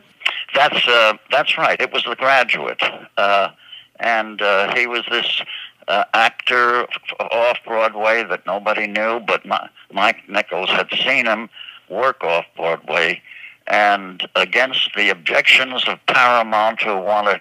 Uh, who wanted Mike to use a big star like Robert Redford? He said, "No, I want this kid."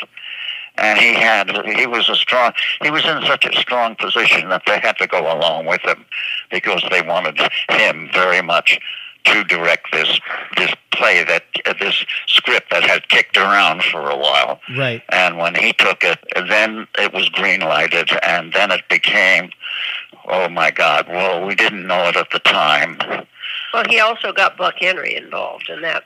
yes, he got Buck involved in in writing it, and uh, it you know it turned out very well. it's amazing. Nobody expected it to be an iconic movie Yeah. like that. I mean, nobody. No, No, Nobody but certainly we didn't respect expect it as we did it. I mean, uh, it was nice and. Uh, and Mike was easy to work for, and uh, you see, Mike knew uh, he cast people that he knew could play that part.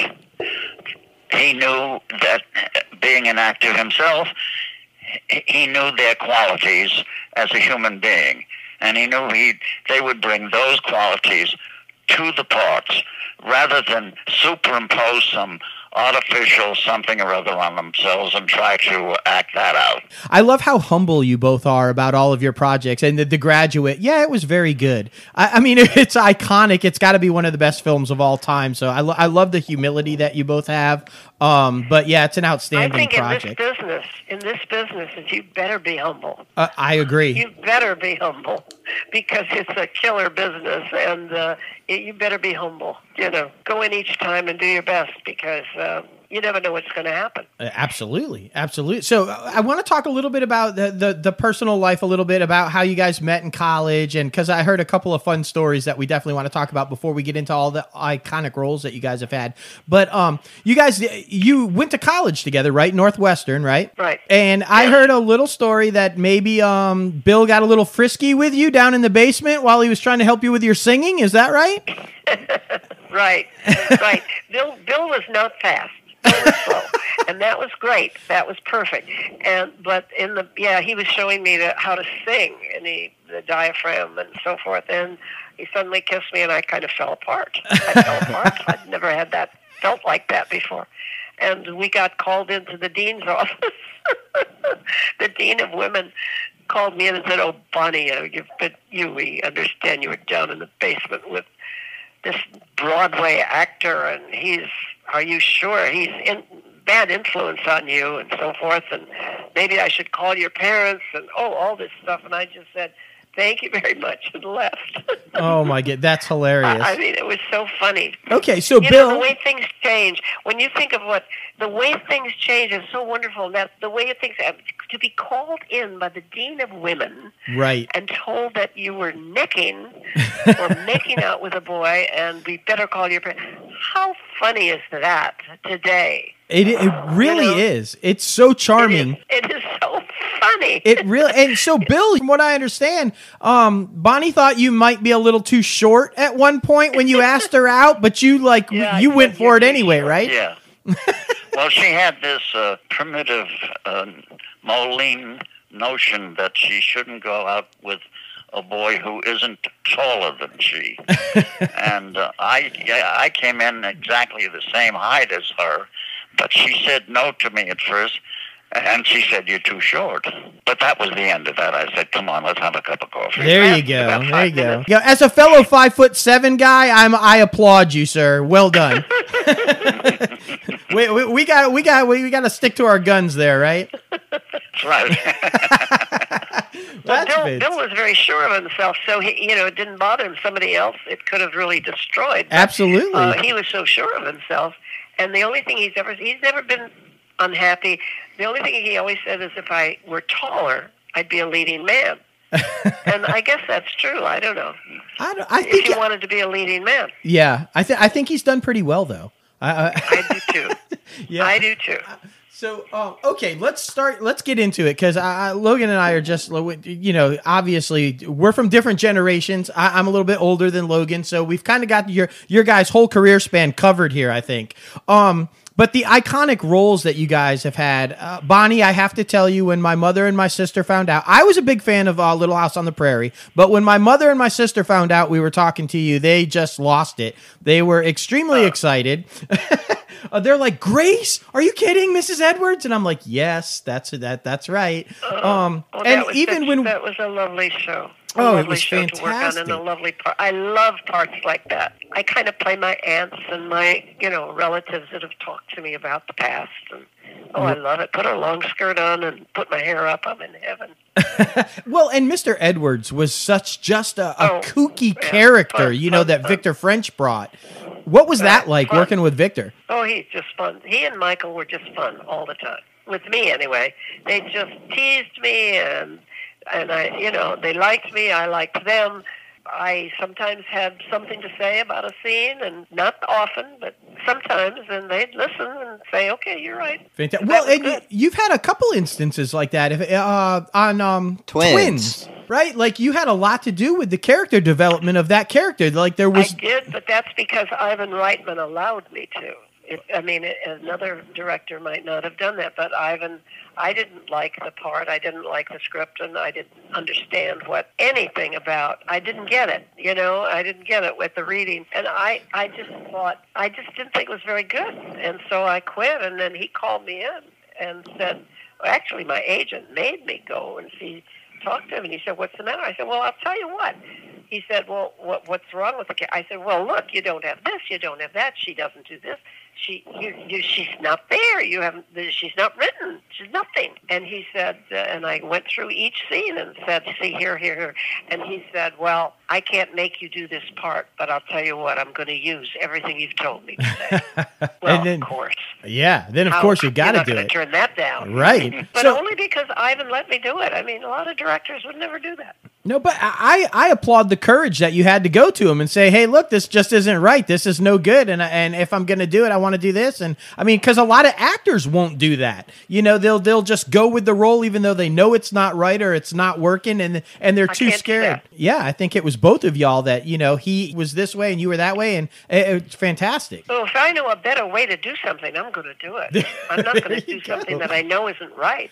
Absolutely, absolutely. So I've already talked about Saint Elsewhere a little bit, and I was a huge fan of the show and everything. But so now we're gonna do Logan and I are gonna get into the generations here a little bit. But um, Bill, I'm not gonna lie, huge, huge fan of Knight Rider. I, I loved the show. I liked when they did the the reboot. I, I liked the TV movie. Um, I, I just a huge fan of the show, and, and it's a great story I, that I've heard you tell before. Uh, so I hope I, we can get you to tell the listeners about you weren't even sure it was a good idea. You know, you you were like, you want me to do what? And so, if you want to talk about that a little bit, I'd love that. That's right. A, a car that talks? I thought that was pretty ridiculous. But uh, uh, they wanted me to do it, and uh, I was doing St. Elsewhere at the time. Anyway, uh, I did it, and uh, it turned out very well. I uh, The thing is that uh, I would just uh, go into a studio and record it for about 50 minutes. as I'd knock off an hour show. and it was easy, but uh, I was surprised when they put it together with uh, David Hasselhoff, who, when I met him at the Christmas party, that's the first time I ever met him, and he said, "I don't know how this works with you and me." Uh, he said, "The the script girl reads your part, and." Uh, and I answer it the way I think I should. And I said, well, I was doing the same thing, you know. I uh, I tried to make the part the way I thought you might answer me. If it was excited, I'd raise my voice a little bit. If it was not, I wouldn't. And and he said it all went together. And I said, yes, it did. Absolutely, yeah. I was I was shocked when I first heard that that you had never actually met any of the cast or or anybody with from the show. Yeah, that that's amazing. So I, I'd Yeah. say it did go over pretty well. And you recently Yeah. just um readdressed the role, correct? Didn't you? Didn't you record something recently for a Melissa McCarthy project? Oh, that's right. Yeah. Well, it was uh, voiceover. It was it was very brief, really. It'll be released next year. That film. Awesome. Awesome. That's got to be fun though to keep good to to be able to keep going back to that and having people recognize. I I said it myself. I'm like, oh my god, we're gonna be literally talking to Kit. Right. Like it's it's it's just it's such an iconic you know role. Um. And speaking of Billy, tell iconic us a roles, story about England. We went over to England. What were we doing over in England? We were because of Saint Elsewhere. We were over there because of Saint Elsewhere. So we were at this signing, and um, I was seated uh, at a table and had my pen ready, and they'd come in, and uh, I would autograph their book or their script or just a piece of paper. And uh, this, well, he was in his middle 30s, I would say. He was very polite, you know. Yeah, as I was signing it, he said, uh, "Sir, may I ask?" Uh, where, where are you uh, in the car when you do the show? And I looked up at him. I thought he was kidding. and I said, You mean, am I under the hood or in the trunk? Uh, he said, Yeah. And I thought, Oh boy. Oh boy. oh my And then I said, Well, no, actually, you know, uh, I go into a studio and I recorded. And he said, Oh. And he kind of left kind of disappointedly.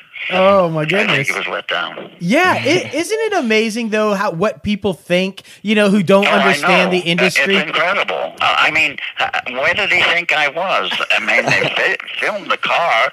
Uh, they filmed the whole car. Right. Uh, I wasn't in the back seat. I wasn't in the driver's uh, seat or anything. No. So he figured I must have been in the trunk. Right. A very great movie called The Wizard of Oz Yes. captures that. Definitely. Oh, no, the, Frank. Frank, Absolutely. Whatever his name was. Oh God, he was funny. Bill was definitely the man behind the curtain, right? so to say. Yes, that, that's right. That's right. All right, now to show the little age gap here, I learned so many life lessons from Mr. Feeney. You know, the name Feeney to me sounded a little like there were going to make a, a comic character out of this, and of course, uh, Michael Jacobs uh, uh, assured me that I w- that is was not going to happen, and it didn't happen. He wrote a very respectable uh, teacher, and uh, uh, I was very glad that that worked out that way. That that he did uh, what he promised, and uh, I felt better about the show, and I felt. I, you know, I didn't want to make fun of a teacher, and uh, they never did. And he became kind of a, uh, an iconic character, uh, and uh, I was very pleased with that. The the people that have responded to that show, Yeah. kind of amazing. Yes. It, it, It's, you- it's really it's really popular culture at its highest It, form. it absolutely is, and I'll tell you what's even more amazing about it. The, it spans generations. Yeah. like you Yeah. know, th- there's a twenty something a- year age difference between myself and Logan, and yet we're both huge fans of the show. Yeah. you know, uh, my daughter's a huge fan of the show, and and I, I think it's rare that you get a project that can span so many generations and and have the longevity that that show has had. Yeah. And I think that's I a agree. I agree. It's amazing. Right. I heard a wonderful story too, and and, uh, if we could talk about this a little bit, when you were uh, actually filming um, in the room where John Quincy Adams died, they actually opened access to you guys and were able to fill there, and you were kind of going through. You were just coming off a surgery yourself and not feeling too well. What was that like? I had appendicitis, and uh, there I was sitting in that chair that he sat in, and as a matter of fact, that he died in. Mhm. That he stood up and made a, a pronouncement and just went back in the chair and died. You know, You know what he did? He got on a plane knowing that he had appendicitis and flew back to California because he wanted the surgeon here to do it. and we met him at the plane and took him right to the hospital. And Oh, my nurse goodness. said, "You- that was the dumbest thing you've ever done. but it turned out okay. But Yes. you don't do that. You, you don't, don't get do on a a plane five-hour plane flight with uh, when you have appendicitis. No, Yes. no, I can't imagine. Um, you've had the the luxury of playing both John Adams and John Quincy Adams, and to be in that room and have access to it, it must have just been powerful. I, I would imagine. Oh, it, it was marvelous. Uh, it really was. It uh, you were there. Uh, in the old Senate room. They opened it up for us, and it had a lot to do with put you in the mood. Wow. And he was a terrific man. He wasn't. He didn't have a great presidency, but both we both learned a lot about him. Yes. And he was quite brilliant, brilliant man. Yes, he was. Right, you you you guys um have the, have the letters, right? You have a, a, a, a collection of the books and the letters and all the works of, of, of the Adams family, right? Yes. Yep, but only after Bill played the part. Yes, a lot. A lot of people sent me all kinds of books and, and articles and things like that. It was uh, it was incredible. The performance was incredible, and I, I, I, uh, to the credit of that, I, I know in several appearances in different projects. They would they would actually make reference to you know include lines of in, in I guess in homage to your performance in 1776. So I mean that that's a huge credit to your performance in the role. I agree.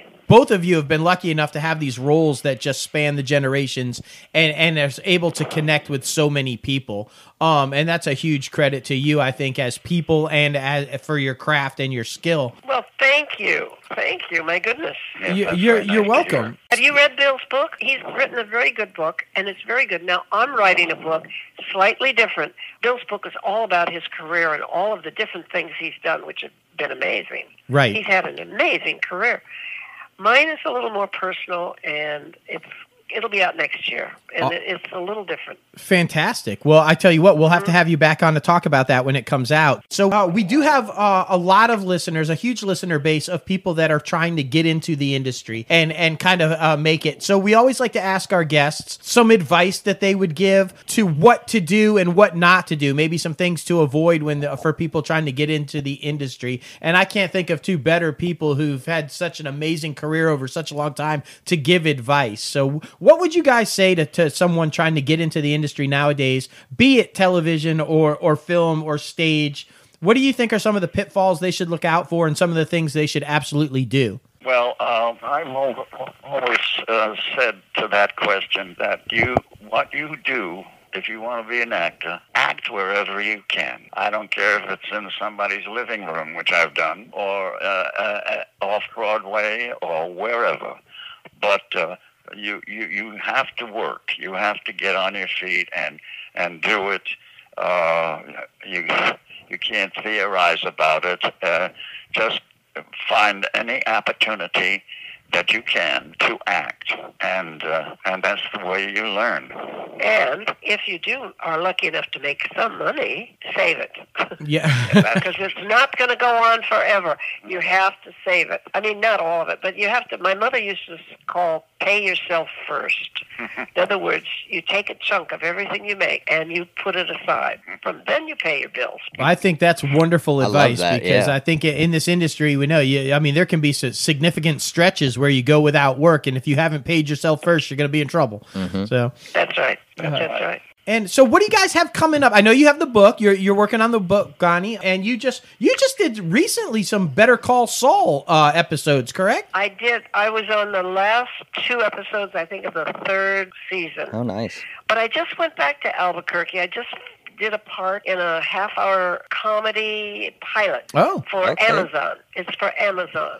Outstanding. Nice. Very unusual pilot. Don't ask me what it's about. I, don't know. I think it's like people who don't do anything. Yeah. And I play a kind of a, uh, I play a grandma, Oh. and, of course. But my grandson is really something. I mean, he's out of space somewhere. Oh my goodness! Well, I'm definitely looking forward to seeing that. Uh, and boy, Albuquerque. I hope it sells. I hope it sells. Oh, I'm sure it'll at least get one season on Amazon. You know, th- that whole streaming thing has just opened up all kinds of opportunities. I think. It has. Uh, yeah. And Albuquerque also, it's kind of booming now, right? So I mean, Netflix Yes, has it made a move Yes, out and there, Netflix and just bought a couple of studios. exactly. So so always interesting. And uh, what about you, Bill? What what do you have coming up, or what do you have going on? Uh, not much. He he doesn't want to do too much, and he really doesn't. He really Yeah, wants no. to just Well, kind I- back off. I, I got to tell you, I think it's well earned. I, thi- Yeah. I think you've earned Yeah. a little rest. Well, I, I tell you what, you guys have just been absolutely wonderful. I can't express to you how honored we are to have you both on the show and join us today. It's it's been incredible. You you much respect to you guys as both actors and your skill and your and your trade and what you do, but more so as people and your successful marriage and and you as parents and and what you do for the people that you inspire. The amount of people I think that you've inspired over the years and continue to inspire, I, you know, that's that's hard to do. And I think you guys are just wonderful, and we are so honored that you came on to talk to us. Well, My thank goodness, you very thank much. you very much. Yes, thank you. Oh, Good to meet absolutely, absolutely. Well, best of luck with the book. I can't wait to read it, Bonnie and Bill. I loved yours. It's fantastic. We're going to send everybody to make sure that everybody gets it. Yes. And Bonnie, you'll definitely have to come back on if the Amazon thing gets picked up because we'd love to talk to you about okay. okay. All righty. Okay, so can we send it off with Bill? How would you end the show as Oh, Mr. well, Feeney? You know, uh, believe, work hard, do your best, or something like that. Uh, you know, Uh, it doesn't get any better than that, sir. Exactly. It really doesn't. Yeah. Again, thank you all both so much. Okay. Take care Thank now. you. Wow, that was amazing. Legends, man. Legends. like, uh, I just, oh my god. yeah, so many stories, so many. We didn't even touch on him being the president of the Actors Guild. Right, Like, the Actors Guild, yeah. like because they've done so Exactly. much. I mean, and I just, I think though, my favorite part about just he, the whole conversation is you can just tell how much they adore and respect each other. Seriously. The back and No forth matter what, compliments, yeah. and even when they're kind of poking jabs at each Yeah. other, you can tell it's just so endearing. Exactly. And I mean, that's how you make sixty-seven Exactly. years. That's I, I you do it. love the the basement story. Oh my gosh! Right? yeah. like and I love it. Oh yeah, he showed me the diaphragm. Is that what he was doing? The Uh, diaphragm. uh, Okay. yeah.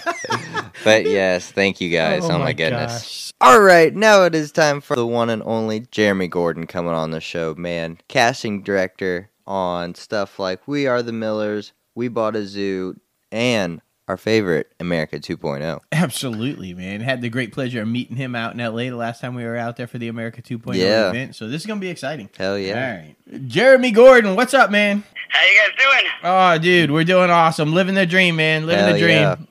Aren't we all? Absolutely, bro. Welcome inside the Crazy Ant Farm, man. It's been a while since we've seen you. We're excited to have you in. Absolutely. I'm excited to be here. Thanks so much. Oh man! First Of of, all, let us say thank you. It's me and Logan, by the way, tonight. Me and Logan, uh, and we just want to say first of all, thank you and all everybody else associated with America 2.0 for having us out in California uh, to the America 2.0 event. We had an absolute blast hanging out with you guys. Hell huge yeah. fans of the project, huge fans of all y'all, and we just wanted to thank you again for uh, having us out there, man. yeah, of course. We so appreciate the long journey you took to join us. It was a great event, and we're glad you guys were there. Ah, definitely, Of man. Wouldn't have missed it. Wouldn't have missed it.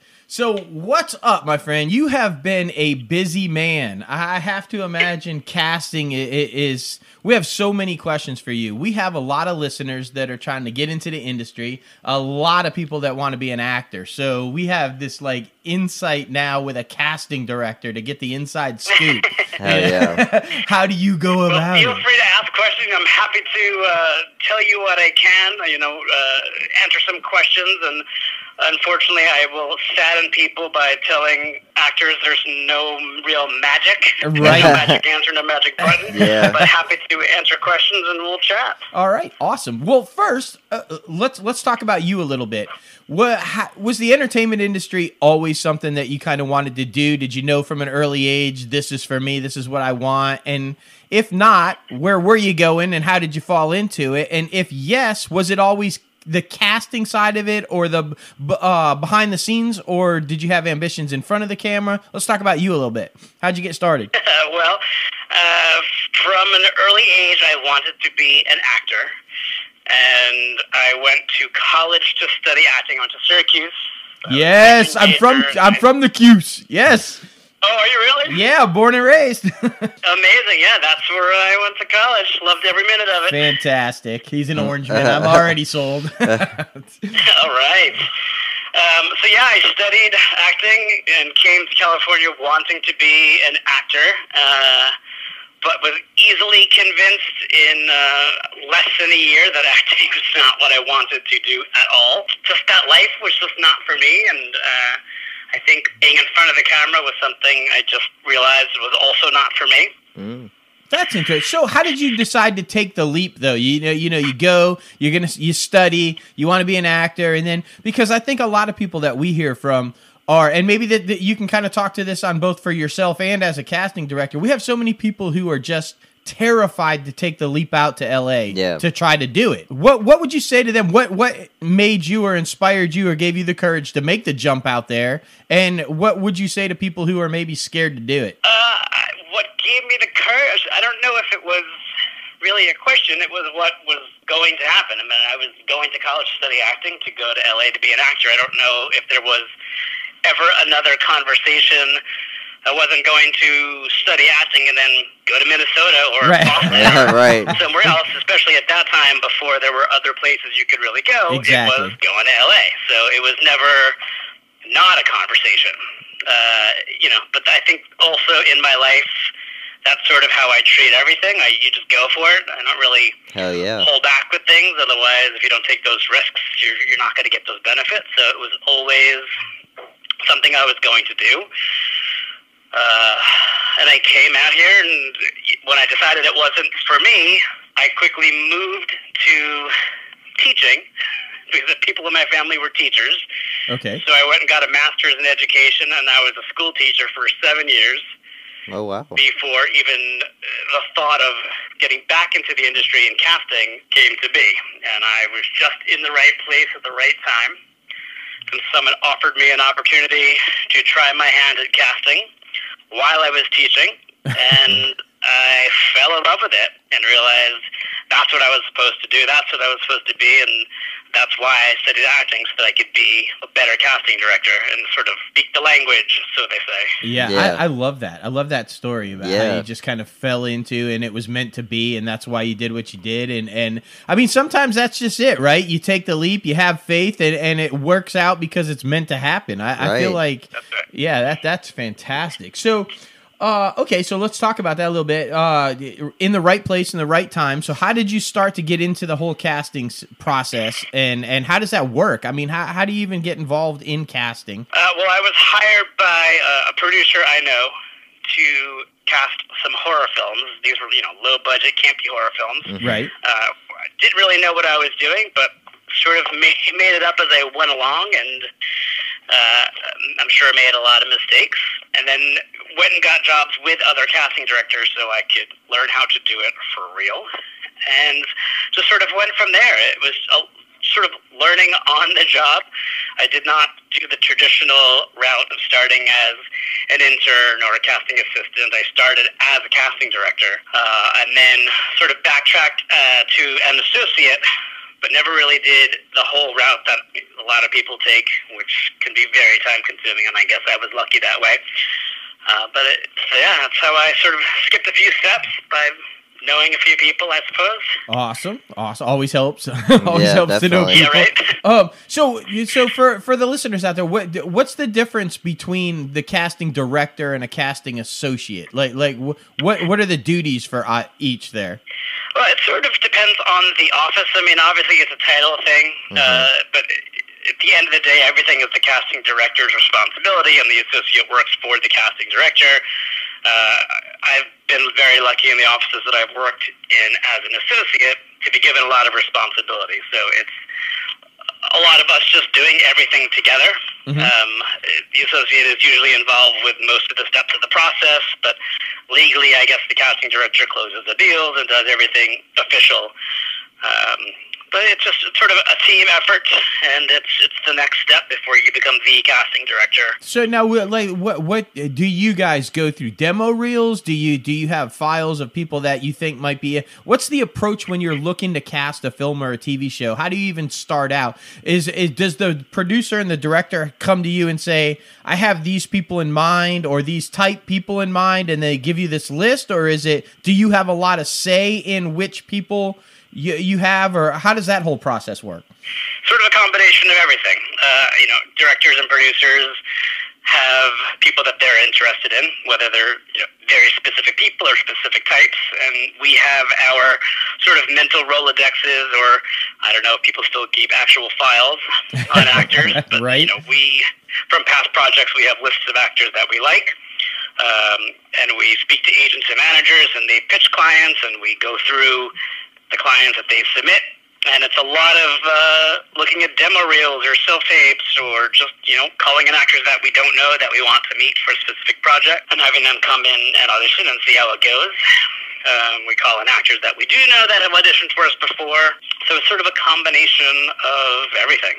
Awesome. And now, do you guys are you guys the ones who do the the cattle calls? Uh, also, I mean, do you do you do cold reads and find people that way as well? Um, no. Um, cattle calls is I don't know if that's something from the past or more for theater, perhaps. I don't know. We don't do that for film and TV. You have to have an actual audition, uh, an appointment through your agent or manager. It's not just you know just come between this time and this time if you'd like to. Uh, so we don't do that.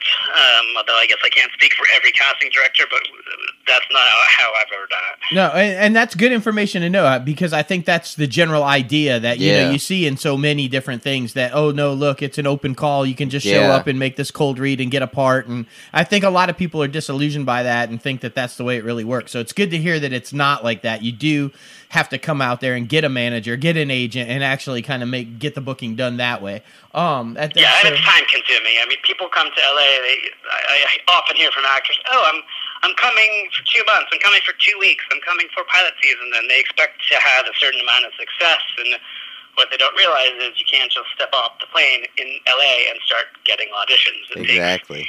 literally takes years for actors to do the legwork, to make the connections and start meeting people before they'll even get an agent or manager and start getting bigger auditions for bigger projects. But, Right. Uh, you know, we're talking Eh, years. Yeah, and that's important. That's another important point. I think that pe- I mean it's work. You don't just go out there and become an overnight success. You got to put work into it. You got to be committed. You got to be able to ride it when it's not happening and, and not get discouraged. And I think that's important for people to know. That's right.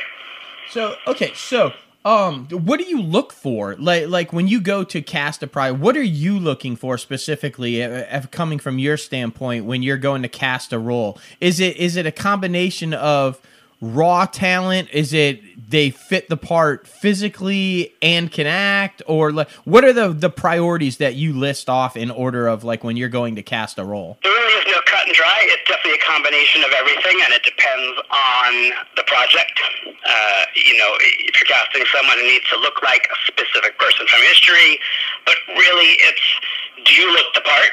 Do we believe you in this part? And what do we see in the audition? There's, you know, a lot of actors that look the part that just they don't feel it. They don't feel the right age, or it's not the right vibe, or they just didn't sell it in their audition. You know, great actors sometimes have terrible auditions, and it really is a combination of everything. It's very subjective. It's how we feel about that actor at a given moment in time. Right. Uh, it's very hard to just pinpoint any specific thing, but it's all very subjective. Uh, okay, I mean, fair enough. Now, when they when you make a decision, how does the whole process go down? Is, is that when you say, okay, we want this person, now we'd like another person to read with them to maybe see if they because I, I would assume chemistry has a lot to do with it when you start casting people together, correct? Yes, depending on the project, uh, there's not always a chemistry read, but it depends on the project and the roles. Some projects will have specific actors chemistry reading together to see if they work together, but it doesn't always work that well that way. And sometimes actors show up on set and they, you know, have a husband or a wife or a boyfriend or a girlfriend, and they've never met before, and there just has to be chemistry. Absolutely, absolutely. Now, uh, is your approach different when you approach television and film, or pretty much the same with when you go to cast it? Um, I guess same idea. Television is a much faster paced beast. I mean, the, the show shoots when the show shoots every eight days, ten days, whatever it is. You have a shorter amount of time to cast a specific episode, whereas a movie. You can sometimes be on the same film for months and months and really be able to take your time. So, Right. same idea, just sort of a different speed in the process. Do you have a one, one or the other that you that you like more? Um, not necessarily. I used to think that I was more a movie guy, but having worked on more TV now, uh, you know, there, there's pros and cons to both. I mean, TV, you get to see your work so quickly. If you're working on a series that's that's currently airing, you get to see your work every few weeks. There's another episode that you cast. Yeah, it sort of just depends on the project. Awesome. So, so when you cast for a television series and say it is it is a series and not just like a mini series or a one shot, um, you you stay on. You, I mean, you cast throughout the season. Yes. Uh, yeah, usually it's the entire season. I'm currently doing Cloak and Dagger, and we're, we've been on since August, and we're on, uh, I think it's into sometime into February. Right, Oh, that's that's fantastic. I mean, uh, first of all, I'm jealous as all get out because I'm a huge comic book nerd since Yeah. birth, and the fact that you do Cloak and Dagger, and I saw on the resume the Wolverine, and I, I'm just like this guy. I, I just want to be him for a day. Like, um, we had Wayne Péré on uh, as a guest, and he was fantastic. You know, he's been on Cloak and Dagger and in Venom and different things. We're not going to ask you too much because we know the limo will come up and take you out, and we don't want that. Marvel's pretty tight with about how they handle their stuff. So, um, congratulations on that, though. I mean, Marvel is Thank like you. the big thing right now, and the fact that you're involved in the whole MCU Yeah. and Marvel Studios and, and all of that little family, that's impressive, man. I, I got to tell you, that's an impressive thing right now. Did, the Mouse House seems to be kicking some serious ass out there. I appreciate it. It's, it's actually a lot of fun working on this show, and they're a great group to work with. I bet. So we got to ask because, as we mentioned, we're huge fans of America 2.0. Yeah. I just thought the entire concept was. I mean, I had heard of the old. Unfortunately, I'm old enough, uh, not that old, but old enough to have known what a radio serial is. and uh, you know, J Lo thought it was Fruit Loops, but. Or whatever. just kidding. um, but you know, so I, I'm familiar with the format, but the idea of this, this, you know, serialized podcast was really interesting to me, and the cast that you were able to pull together for this was just freaking phenomenal. Yeah, seriously. I, I mean. It, it's uh, and we say it all the time. We we tag it all the time, but I mean it's true. It's the hottest podcast in the country and and really the the world right now. You guys are in the top ten in almost every uh, format that you can listen to a podcast on, all over all over the world. And for anybody who's been living under a rock and doesn't know, this man right here, Jeremy Gordon, pulled together and and we could talk about that if you had some assistance, if it was all you, and take all the credit. No, I'm just. Um, but a phenomenal cast: Patrick J. Adams from Suits, Laurence Fishburne from The Matrix. You've got uh, Kate Walsh and Shanola Hampton from Shameless. Oh my gosh, uh, who else? Uh, Ming-Na Wen and Autumn Reeser and Spencer Garrett and just like all these Yeah. amazing people. And I'm like, how does anyone start to even pull that type of a cast together? Yeah. How does that happen? Well, it's definitely a team effort. I, could- you know, in casting, it's never something we can take all the credit for. It's a, it's a team effort. Uh, you know, it depends who comes up with the idea. A lot of these were personal connections, calling in favors. Uh, but the material was amazing enough that we could get attention from actors of this caliber who wanted to be involved with it. And in fact, we had other actors that we just didn't have enough roles for who wanted to be part of this. Oh, that's amazing. But it's definitely a team effort. You know, Spencer Garrett knows a lot of people. He's the, one of the most well-connected people I would say I've ever met. Yeah. So He was working the room for sure out when when we were there at the American 2.0. That, that guy knows his stuff for sure. And just a great guy. I mean, all of y'all, let me first say that. I'm sure Yeah, that a lot of people involved in working on this project were happy to work because all of you involved in the making of this project and then behind the scenes of it are just the greatest people, man. You guys really love what you do. You have passion for it, and that shows. So that's got to help when you're trying to attract people onto the project as well. Oh, absolutely. Look, they, they read the script. If you can sell it to them on the phone, they read the material that they like. If they usually sit down with the director, and you know, by that point, the people that we were speaking to were very specific, and we wanted these specific people who liked the material, and then you know, selling it to them by sitting down with them. It was a great experience. Uh, we sort of all are still a little dumbfounded at the cast that we got, and we're so happy and so lucky. And everyone just worked really well together, and it worked out really well. Yeah, and for a lot of people who who like I said, we're living under a rock, not familiar with the story.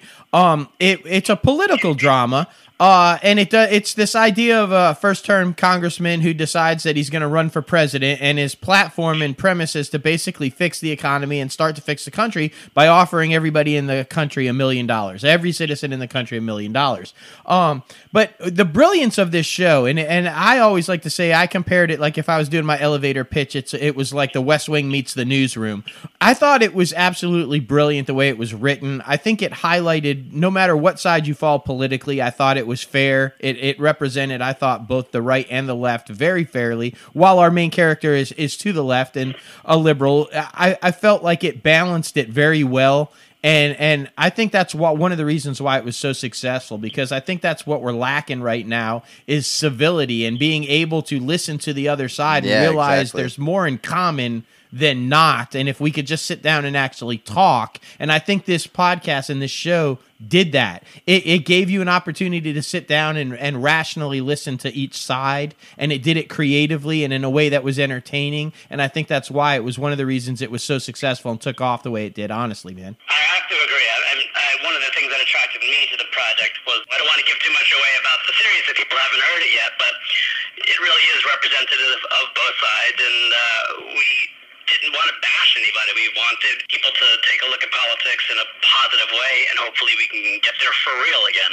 Absolutely, absolutely, and, and like I said, it was it was brilliantly done. It's fantastic uh, script by uh, David Carlisle and J.S. Mayank, and it's a nice little twist. We're not going to give it away for people who haven't heard it, but they I, I thought it was creative in the way they did things. Um, Yeah. And we're hoping. I I really like too that we learned that it was actually approached as a TV show. Correct? I mean, the goal was to actually try to make it a television pilot, and then you guys decided to break it up and do this approach in the podcast, right? Yeah, so it was originally given to me as a pilot script, and uh, when I suggested to JS that we have a table read so we can hear it out loud, it was sort of there that the idea of making this pilot script into a six episode podcast was born. Because usually making waiting for a pilot to ever get made and, and turned into a series is so time consuming and difficult and impossible. We thought we can give this to the public on our own terms and make this into something. And from that, people will know what it is, and then perhaps the road to turning it into a series uh, might be a little easier. Right. Well, I'm There hoping. So. I mean, it's obviously, like I said, the hottest thing in the country as far as podcasts go right now, and it's it has gotten a lot of attention from a lot of major people. Um, so I'm hoping so. I think uh, the majority of the people I know that have listened to it, and a lot of our fans that listen to our podcast, they want a they want a TV series. So Yeah. I'm hoping it works for you guys. I'm hoping you can get it. Me too. We, you guys will be one of the first to know when uh, when there's something that we can share. and We'll, we'll, we'll Absolutely. be telling everybody. Don't you worry. Oh, fantastic! Yeah, can't wait. definitely. I, I'm, fingers crossed, man. I'm, I'm really hoping that that works out. Uh, table read, bringing up that is is that a standard thing, or is there are there just certain projects you want to hear out loud when you try to cast it that that you that you do? How how familiar or how normal is that process of a table read before Usually before it's greenlit? After you cast the project, Right. Uh, to bring your cast together and hear the specific people in their roles reading it together. It's not something that's usually done ahead of time, uh, but this was a script that I loved so much, and having already had worked with JS before, uh, something I wanted to do for him so he can hear the words out loud, and it it was really special to be sitting there listening to it out loud and watching these light bulbs go off in his head. Yeah, I, I can only imagine. Yeah. Like I said, we were lucky enough to be out there for the event, and you could just see the passion on all y'all's faces when you guys are talking about it. And the cast is, and of course, Jack Coleman. You Yeah. know, I just I, so many people keep popping in my head that this cast Yeah. is just insane. Yeah. So, um, congratulations on all of the success for that, man. And like I said, fingers crossed that that the series works out and that we, and that we get to see that. So, so we we talked briefly a little bit about uh, what you do as a casting director and everything. Now, uh, it, maybe for the fans who don't know or for the listeners who don't know, do you have a company that you work for? Are you hired by studios or or individual projects or freelance? Why don't you explain a little bit about how you go about that? Yeah, so I freelance. Uh, I have my own company. Uh, it's Jeremy Gordon Casting, very special name. Uh, I freelance, and I work either for studios or networks or other casting directors. I have a production company with Spencer Garrett for more of our producing arm called Garrett Gordon Productions. But in terms of casting, it's just very freelance. I don't work with one place uh, forever. It's just different projects, different times. So Cloak and Dagger is now. Pilot season will be something different, and it's sort of just an ever evolving, ever changing job scene for me, which uh, is kind of exciting. Yeah, I would imagine so. I mean, uh, the the constant pace and the change and, and the things. Yeah, I would imagine pilot season has just got to be this behemoth of an uh, undertaking when it comes to casting, though, right? I mean, do you find your do, when that comes up? Are you casting several different series at once? Are you bouncing around? Are you focused on one or two, or how does that? I mean, because casting season. I mean, Usually pilots, you're just on one. Uh, I guess there are some big offices that may have a few pilots if they have a bunch of casting directors in the office, but I usually work on one pilot, uh, and it's incredibly fast-paced and stressful and crazy long hours. It's a few months of, of pilot season hell, and then it's over.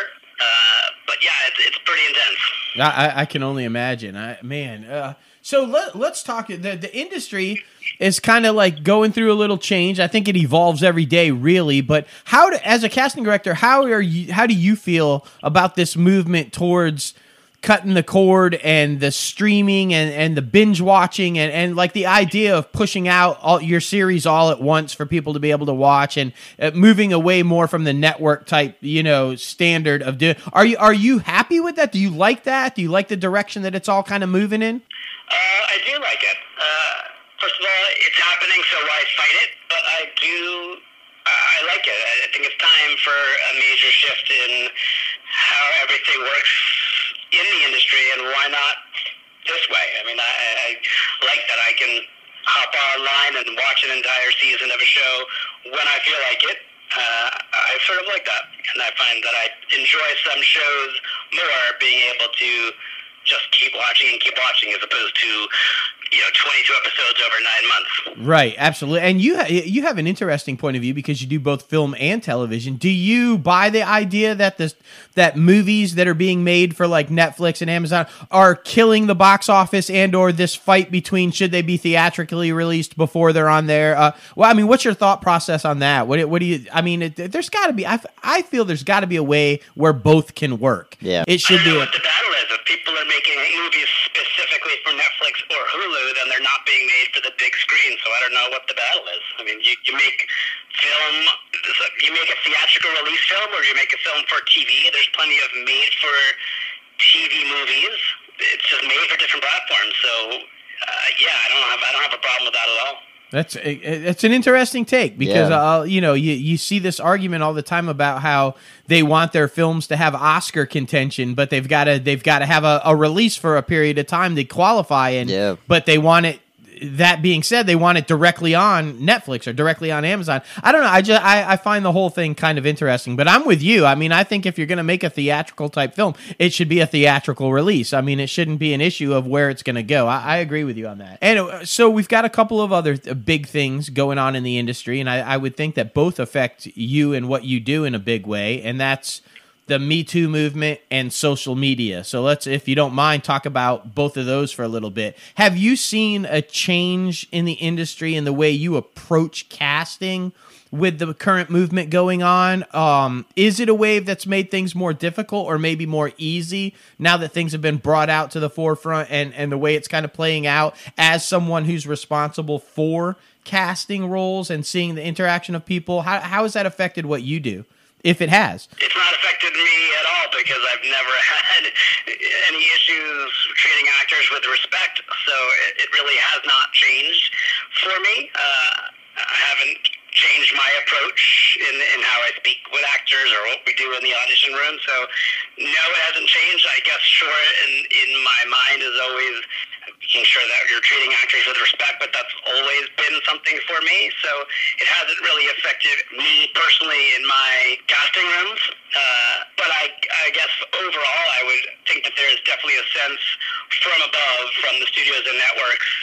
You know, there's definitely more paperwork and, and more conversations about uh, actors and what is okay. But it, personally, it has not sort of creeped into my offices. Good. I'm glad to hear that. Um, and that it hasn't affected too much because I mean we've had a couple people on say it the other way that they've gotten cautious with the way they approach auditioning. So I was just wondering how on the flip side of that if it had changed with maybe how you approach taking auditions. And so social media it, again. I mean. It, it seems like if you don't have a million followers, something's wrong. So, what what's your approach as a casting director when maybe somebody comes in who has you know 5000 followers and somebody that comes in who's got 5 million does that does that uh, play into anything in your decision when you're trying to cast Only if that's the direction we've been given uh, from the producers. So it, casting directors do not cast by social media numbers, uh, but there are roles that are specifically, for example, written for social media influencers. Uh, or projects that specifically want actors with a large social media following, but it is not something that we in casting look for. So I'm going to bring in this person over this person because they have more Twitter followers. We don't do that unless that's the direction that we've been given. Um, I think having a social media following is important, but there are plenty of projects where you're told specifically to not talk about it at all on social media. So, you know, it's kind of a personal decision how active you want to be on social media, and sometimes it works to your advantage, and sometimes it doesn't. There you go. I, and I, th- I, you can't get more Yeah. straightforward than that. It can be a useful tool, but then, like you said, it can also backfire. Or sometimes it's a, it's a great marketing tool that you're not allowed to use because you're not allowed to talk about the project. So, yeah, I, I think you addressed that perfect. So, uh, what do you have coming up? You said you got pilot season coming up. Are you currently working on anything that you can talk about, or uh, we We're know? just doing Cloak and Dagger for right now, and then the holidays, you know, ne- next week sort of begins the holiday after next week ends, and then it's pilot season. So I don't know what is up next. Uh, we usually get our pilot assignments towards the end of January, so I'll be on Cloak and Dagger until then, and then we'll see what pilot season brings. Oh man, Oh, exciting that's- stuff. Well, listen, dude, we really appreciate you coming on and talking to us. Yeah. Uh, I- like I said, we cannot we cannot praise you guys enough. We think you know we need more people like you all in the industry. Uh, I think what you guys do and the ap- approach that you do it with and the passion that you do it with is is just phenomenal. You you're good people. You not only is your pro- are your project solid and everything that you associate with good, but uh more importantly, you're good people, and Yeah. we need we need more of that. And you guys are just fantastic. And like I said, we really appreciate you coming on and talking to us, man. Yeah, we appreciate all the support you've given us, and uh, thanks for all the kind words. And uh, I'm sure we'll keep in contact. So thank you guys so much. Oh, absolutely, man. Yeah, we will definitely be in touch with you. And listen, anytime you want to come on and, and, and just shoot the shit or you got a project you want to promote Yeah, that you're allowed to talk about, uh, you know, yeah, open invite, man, to, to you and all y'all guys. Just whenever you guys want to come on, just give us a call and we'll make it happen, man. That sounds good. I appreciate it. Yep, fantastic, bro. You have a good rest of the night and we'll be in touch soon, man. All right, sounds good. You too. All right, take care now. Good night. Bye bye. Woo, Yeah. man. It's just awesome to get that point of view because we talk about so often about how people come in and they get asked about their social media numbers. Well, if they're asked to do that from the producer, then it makes sense, but not on every not on every audition that happens. So- Right, and uh, I mean that's good to hear because Yeah. you know we do hear about it from so many of the the guests that we've had on Right. actors and stuff. So it's good to know that it's well, I don't know if you want to say it's good to know it's coming from the studios or the producers, Right. but it is nice to know that it's not coming from the cast. Yeah. That you heard it, guys and gals, right from a casting director's mouth. Yeah. They do not cast that way unless told to. So if you miss out on a role because you didn't have enough followers, don't blame the casting people. That's somewhere it's coming from above It's them. a producing, So yeah. um, it very. I just I love it. And Cuse. I mean, Yeah. come on, man. Um, what a great guy. Though. Yeah, and seriously. best of luck, seriously, to him and Spencer. I love that him and Spencer, by the way. And if you haven't listened to the show with J.S. Mayank and Spencer Garrett, uh, go check that out. We'll Yeah. repost a link to that one Hell too. yeah. Um, for America 2.0, but I love that they have a production company. Yeah, together. that's awesome. I mean, that's fantastic. Yeah. they seem like they're a good fit. Hell yeah, they yeah, really they both do. know how to work a room and, and, and make a pitch, don't yeah, they? So honestly. All right, now it is time for the top five. Oh man, this one was hard. Top five Christmas movies. Tis the season, guys. Tis I gotta the be season. honest. I'm a I'm a pull what y'all pull sometimes where I have more than one for. Don't one. lie, you do it too. Not very often. Mm, It's true. Not I as mean, often as you guys. Yeah, yeah. But I did this it's time. true. okay. It's true. Because Christmas is the time to be generous. That's right. That's Five. okay. I have seven too because I couldn't come up with five. I mean, yeah. well, I sort of I kind of tried to break them down into categories. So There you oh, oh, okay. I'm I bet we have a lot of duplicates Eh, probably because I mean, come on, everybody loves Christmas. True. and there's not. I mean, there's a lot, but there's not that many. Right. You Yeah. know, Right. It's sort of a limited category. All right. Let's hear what you got. Um, so probably my number one is Elf because I love Zooey Deschanel. I love Will Ferrell. It's just a good movie. And uh, a former guest, Ed Asner. Uh-huh. Mr. Ed Asner. and it's That's just right. it's just funny. It was. Um, and then number two is a Christmas story because growing up, that was one of the ones that we watched every year, no Yep. matter what. We always watched on Christmas Day. So uh, for number three, um, this is going to be kind of also nostalgic, but like tied as the Santa Claus Mm. and how the cute Grinch how stole she says Christmas. the Santa Mm, Claus yeah. is nostalgic.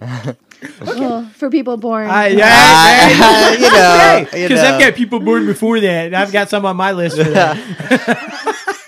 So anyway, uh, so it's tied with how the Grinch stole Christmas. Um, Either the animated or the live action, honestly. Mm-hmm, Um, then I have for animated ones Charlie Brown Christmas Mm. slash Nightmare Before Christmas. Oh, Um, and then for ones that are like kind of Christmassy but also kind of dramas, I have the Family Stone slash the Holiday. Ooh, nice. interesting. The holiday, yeah. Holiday was good. That's, mine's. All right. Lil Lil Cam, by the way, has Hey. joined us. Woohoo! Late arrival, but she is here just in time. Yep, yep. I have to pull up my top five. There it Hold on. is. Oh, you have mine. Okay. That. Okay, so I had Elf Of course. And How the Grinch Stole Christmas Of course. and Charlie Brown, Of course. and then I had Rudolph Oh, oh Rudolph. Yeah, yeah. and the first Home Alone because Logan finally made me start watching this. That's right. Yes. Little Cam had not seen I Home hadn't. Alone. Yeah. Like 19 years on this earth, she had not seen Home Alone. Either I'm one. sorry. She still hasn't seen the second one. Oh, Mm. my gosh. I know. That's why it's not on the list. That's, Ah, it's so frustrating. But anyway, my top five: Jack Frost, oh, uh, that was a good one. yeah. A Yes, Christmas Frost. Story, of Yes. course. Santa Claus with Tim Allen. yes. The Grinch Stole Christmas. Yes. And Home Alone 2. I mean, see, like, okay, we've got a lot of duplicates Yeah. because guess what's on my list too? Uh, How the Grinch Stole Christmas, Uh-huh. A Christmas Story, Uh-huh. uh, Elf, Uh-huh. The Santa Claus. Yeah. Uh-huh. Uh, yeah, yeah. I mean, Christmas Vacation. Yeah. Oh, Chase. yeah. I mean, come Yeah. on, you gotta have Christmas Vacation, right? And then uh, for people of older nature, um, two classics: Miracle on Thirty Fourth Street, the original with Natalie Wood. I mean, Mm-hmm. it, God, such a beauty. That that's a great, and it's a uh, uh, uh, it's a wonderful life. It's a wonderful life. It's a wonderful life. Yeah, because they're classics. You You, know. gotta have it's a wonderful Hell life. yeah, and hell yeah. Miracle on Thirty Fourth Street. Oh, man. You'll so- shoot your eye out. That's That's right. yes. There's always a song. Uh, There Baby is. always has a song. Is that a song? I feel like that's more of like a mock. yeah, but or you just sang it, so Yeah, like, that- it's- that's what they did. that's true. That's That's true. true. All right. Word, Word of the, day. We're gonna keep with the theme of Christmas, La and the word of the day día. today is Yule. Yule. Yule. Y U L E. Yule. It is of British origin, and it simply means Christmas and or the Christmas season, Ooh. as Oh. in Yule tide or Yule log. Yule or- tide. Yeah. Yeah. Or you'll have a and shit. Merry Christmas. Yule. there you go. yes. That's right. You will get lots of presents. I was hoping you'd make the joke because I almost did. Yeah. Yes. Got you. Yes. That's funny shit. All right, box office predictions. I don't know what I did last week because know. I, mean, it's it was the same movies for three weeks, and you know, get, uh. but anyway, new movies coming out this week. Once Upon a Deadpool is finally coming out. Oh yeah, the only F word in this one is Fred. Yeah, Fred Savage. yeah. I'm excited for that one. Yeah, it's Yeah, gonna be good. I'm really interested to see what that's gonna be like. Yeah? Um, Mortal Engines, The Mule with um, oh man, Bradley I am so, Cooper and, and, Clint uh, Eastwood, yeah. which I'm loving because it's like the passing of the baton. Mhm. I think it's gonna be epic. I can't wait. Uh, Spider-Man Into the Spider-Verse. Oh my Oh, gosh, yeah. is that this week too? That's this Jeez, week. I'm gonna be at the movies a lot this right? week. Like, and then movies that are already out: The Grinch, Bohemian Rhapsody, Overlord, The Nutcracker, and The Four Realms, Fantastic Beasts sequel, Instant Family, which I hear more and more people talking about it I'm every day. telling you, if you haven't So- seen it, go see it. Great film. Yeah, it's pretty awesome. Uh, Widows, Ralph Breaks the Internet, and Creed 2. Mm. This week, I think number one will be Spider-Man Into the Spider Universe. Wow. Yeah, Wow. with 30 to 35 million.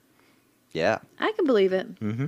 It's it looks And good. not that there's not other great things going up against it, but Marvel, man, it's hard to hard to compete with Yeah, anything I Marvel. mean, Yeah, and I mean that was the one that they showed at the end of the Venom trailer. yeah. So Yeah. it's crazy. And number two, I think, will be the Mule with 17 to 20 million.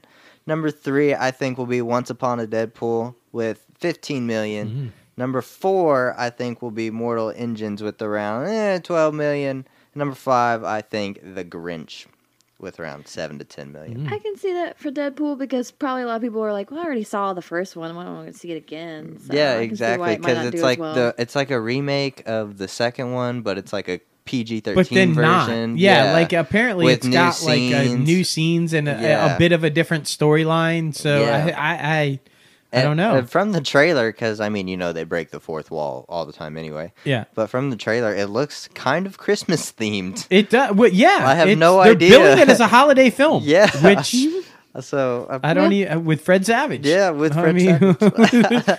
we can't escape the Savage brothers. Right? Like, Like, yeah, what Mr. the hell? Feeney on the show, Yeah, right? We you had know. Mr. Feeney and talked about you know. you know, you Yeah. know. Now we just need the actual Savage Brothers. Yeah. Both of them. Oh my that'd gosh, be Fred and Ben. We should. Yeah. Have, yes, Savage Square. Savage. Square. Let's make that happen. Come on, Savage guys. Let's do it. You know, Let's do it. Savage let- Bros. let- Let's call Bill back and see if we can make that happen. right, They're real nice. Mr. Matthews, you and your brother. That's right.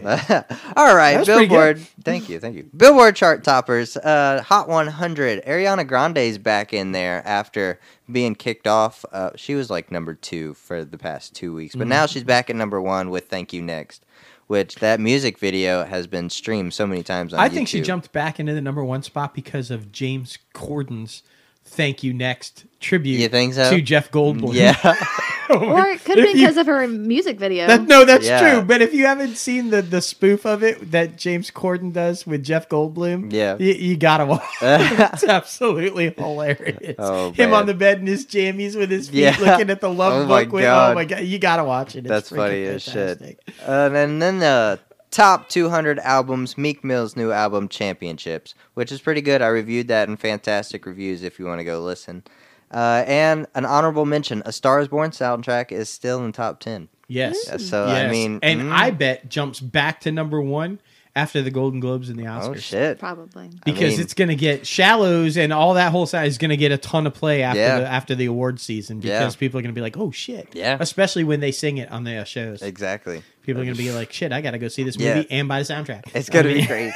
It's gonna be crazy. It but is. anyway, guys, thank you for tuning into the show this week. Oh, it was a whole lot of fun. Holy moly and all that good stuff. Make sure to follow us at all of our social media handles: Facebook, Twitter, Instagram. Facebook, Crazy Ant Media. Twitter, Crazy Ant Media. Instagram, Crazy Ant Media. Media. No more underscores. No more underscore. We were kind of sad I about that. know, I Yeah, know. I, I know. It's But- sad It's Aw. just all crazy, crazy and and media. and we have a website, crazyantmedia.com. And you can like and subscribe to this podcast anywhere you get podcasts now. We're getting it out everywhere. It's like literally everywhere. yeah, exactly. you can Inside the us. Crazy Ant Farm. Subscribe, like, rate, comment, all that good shit.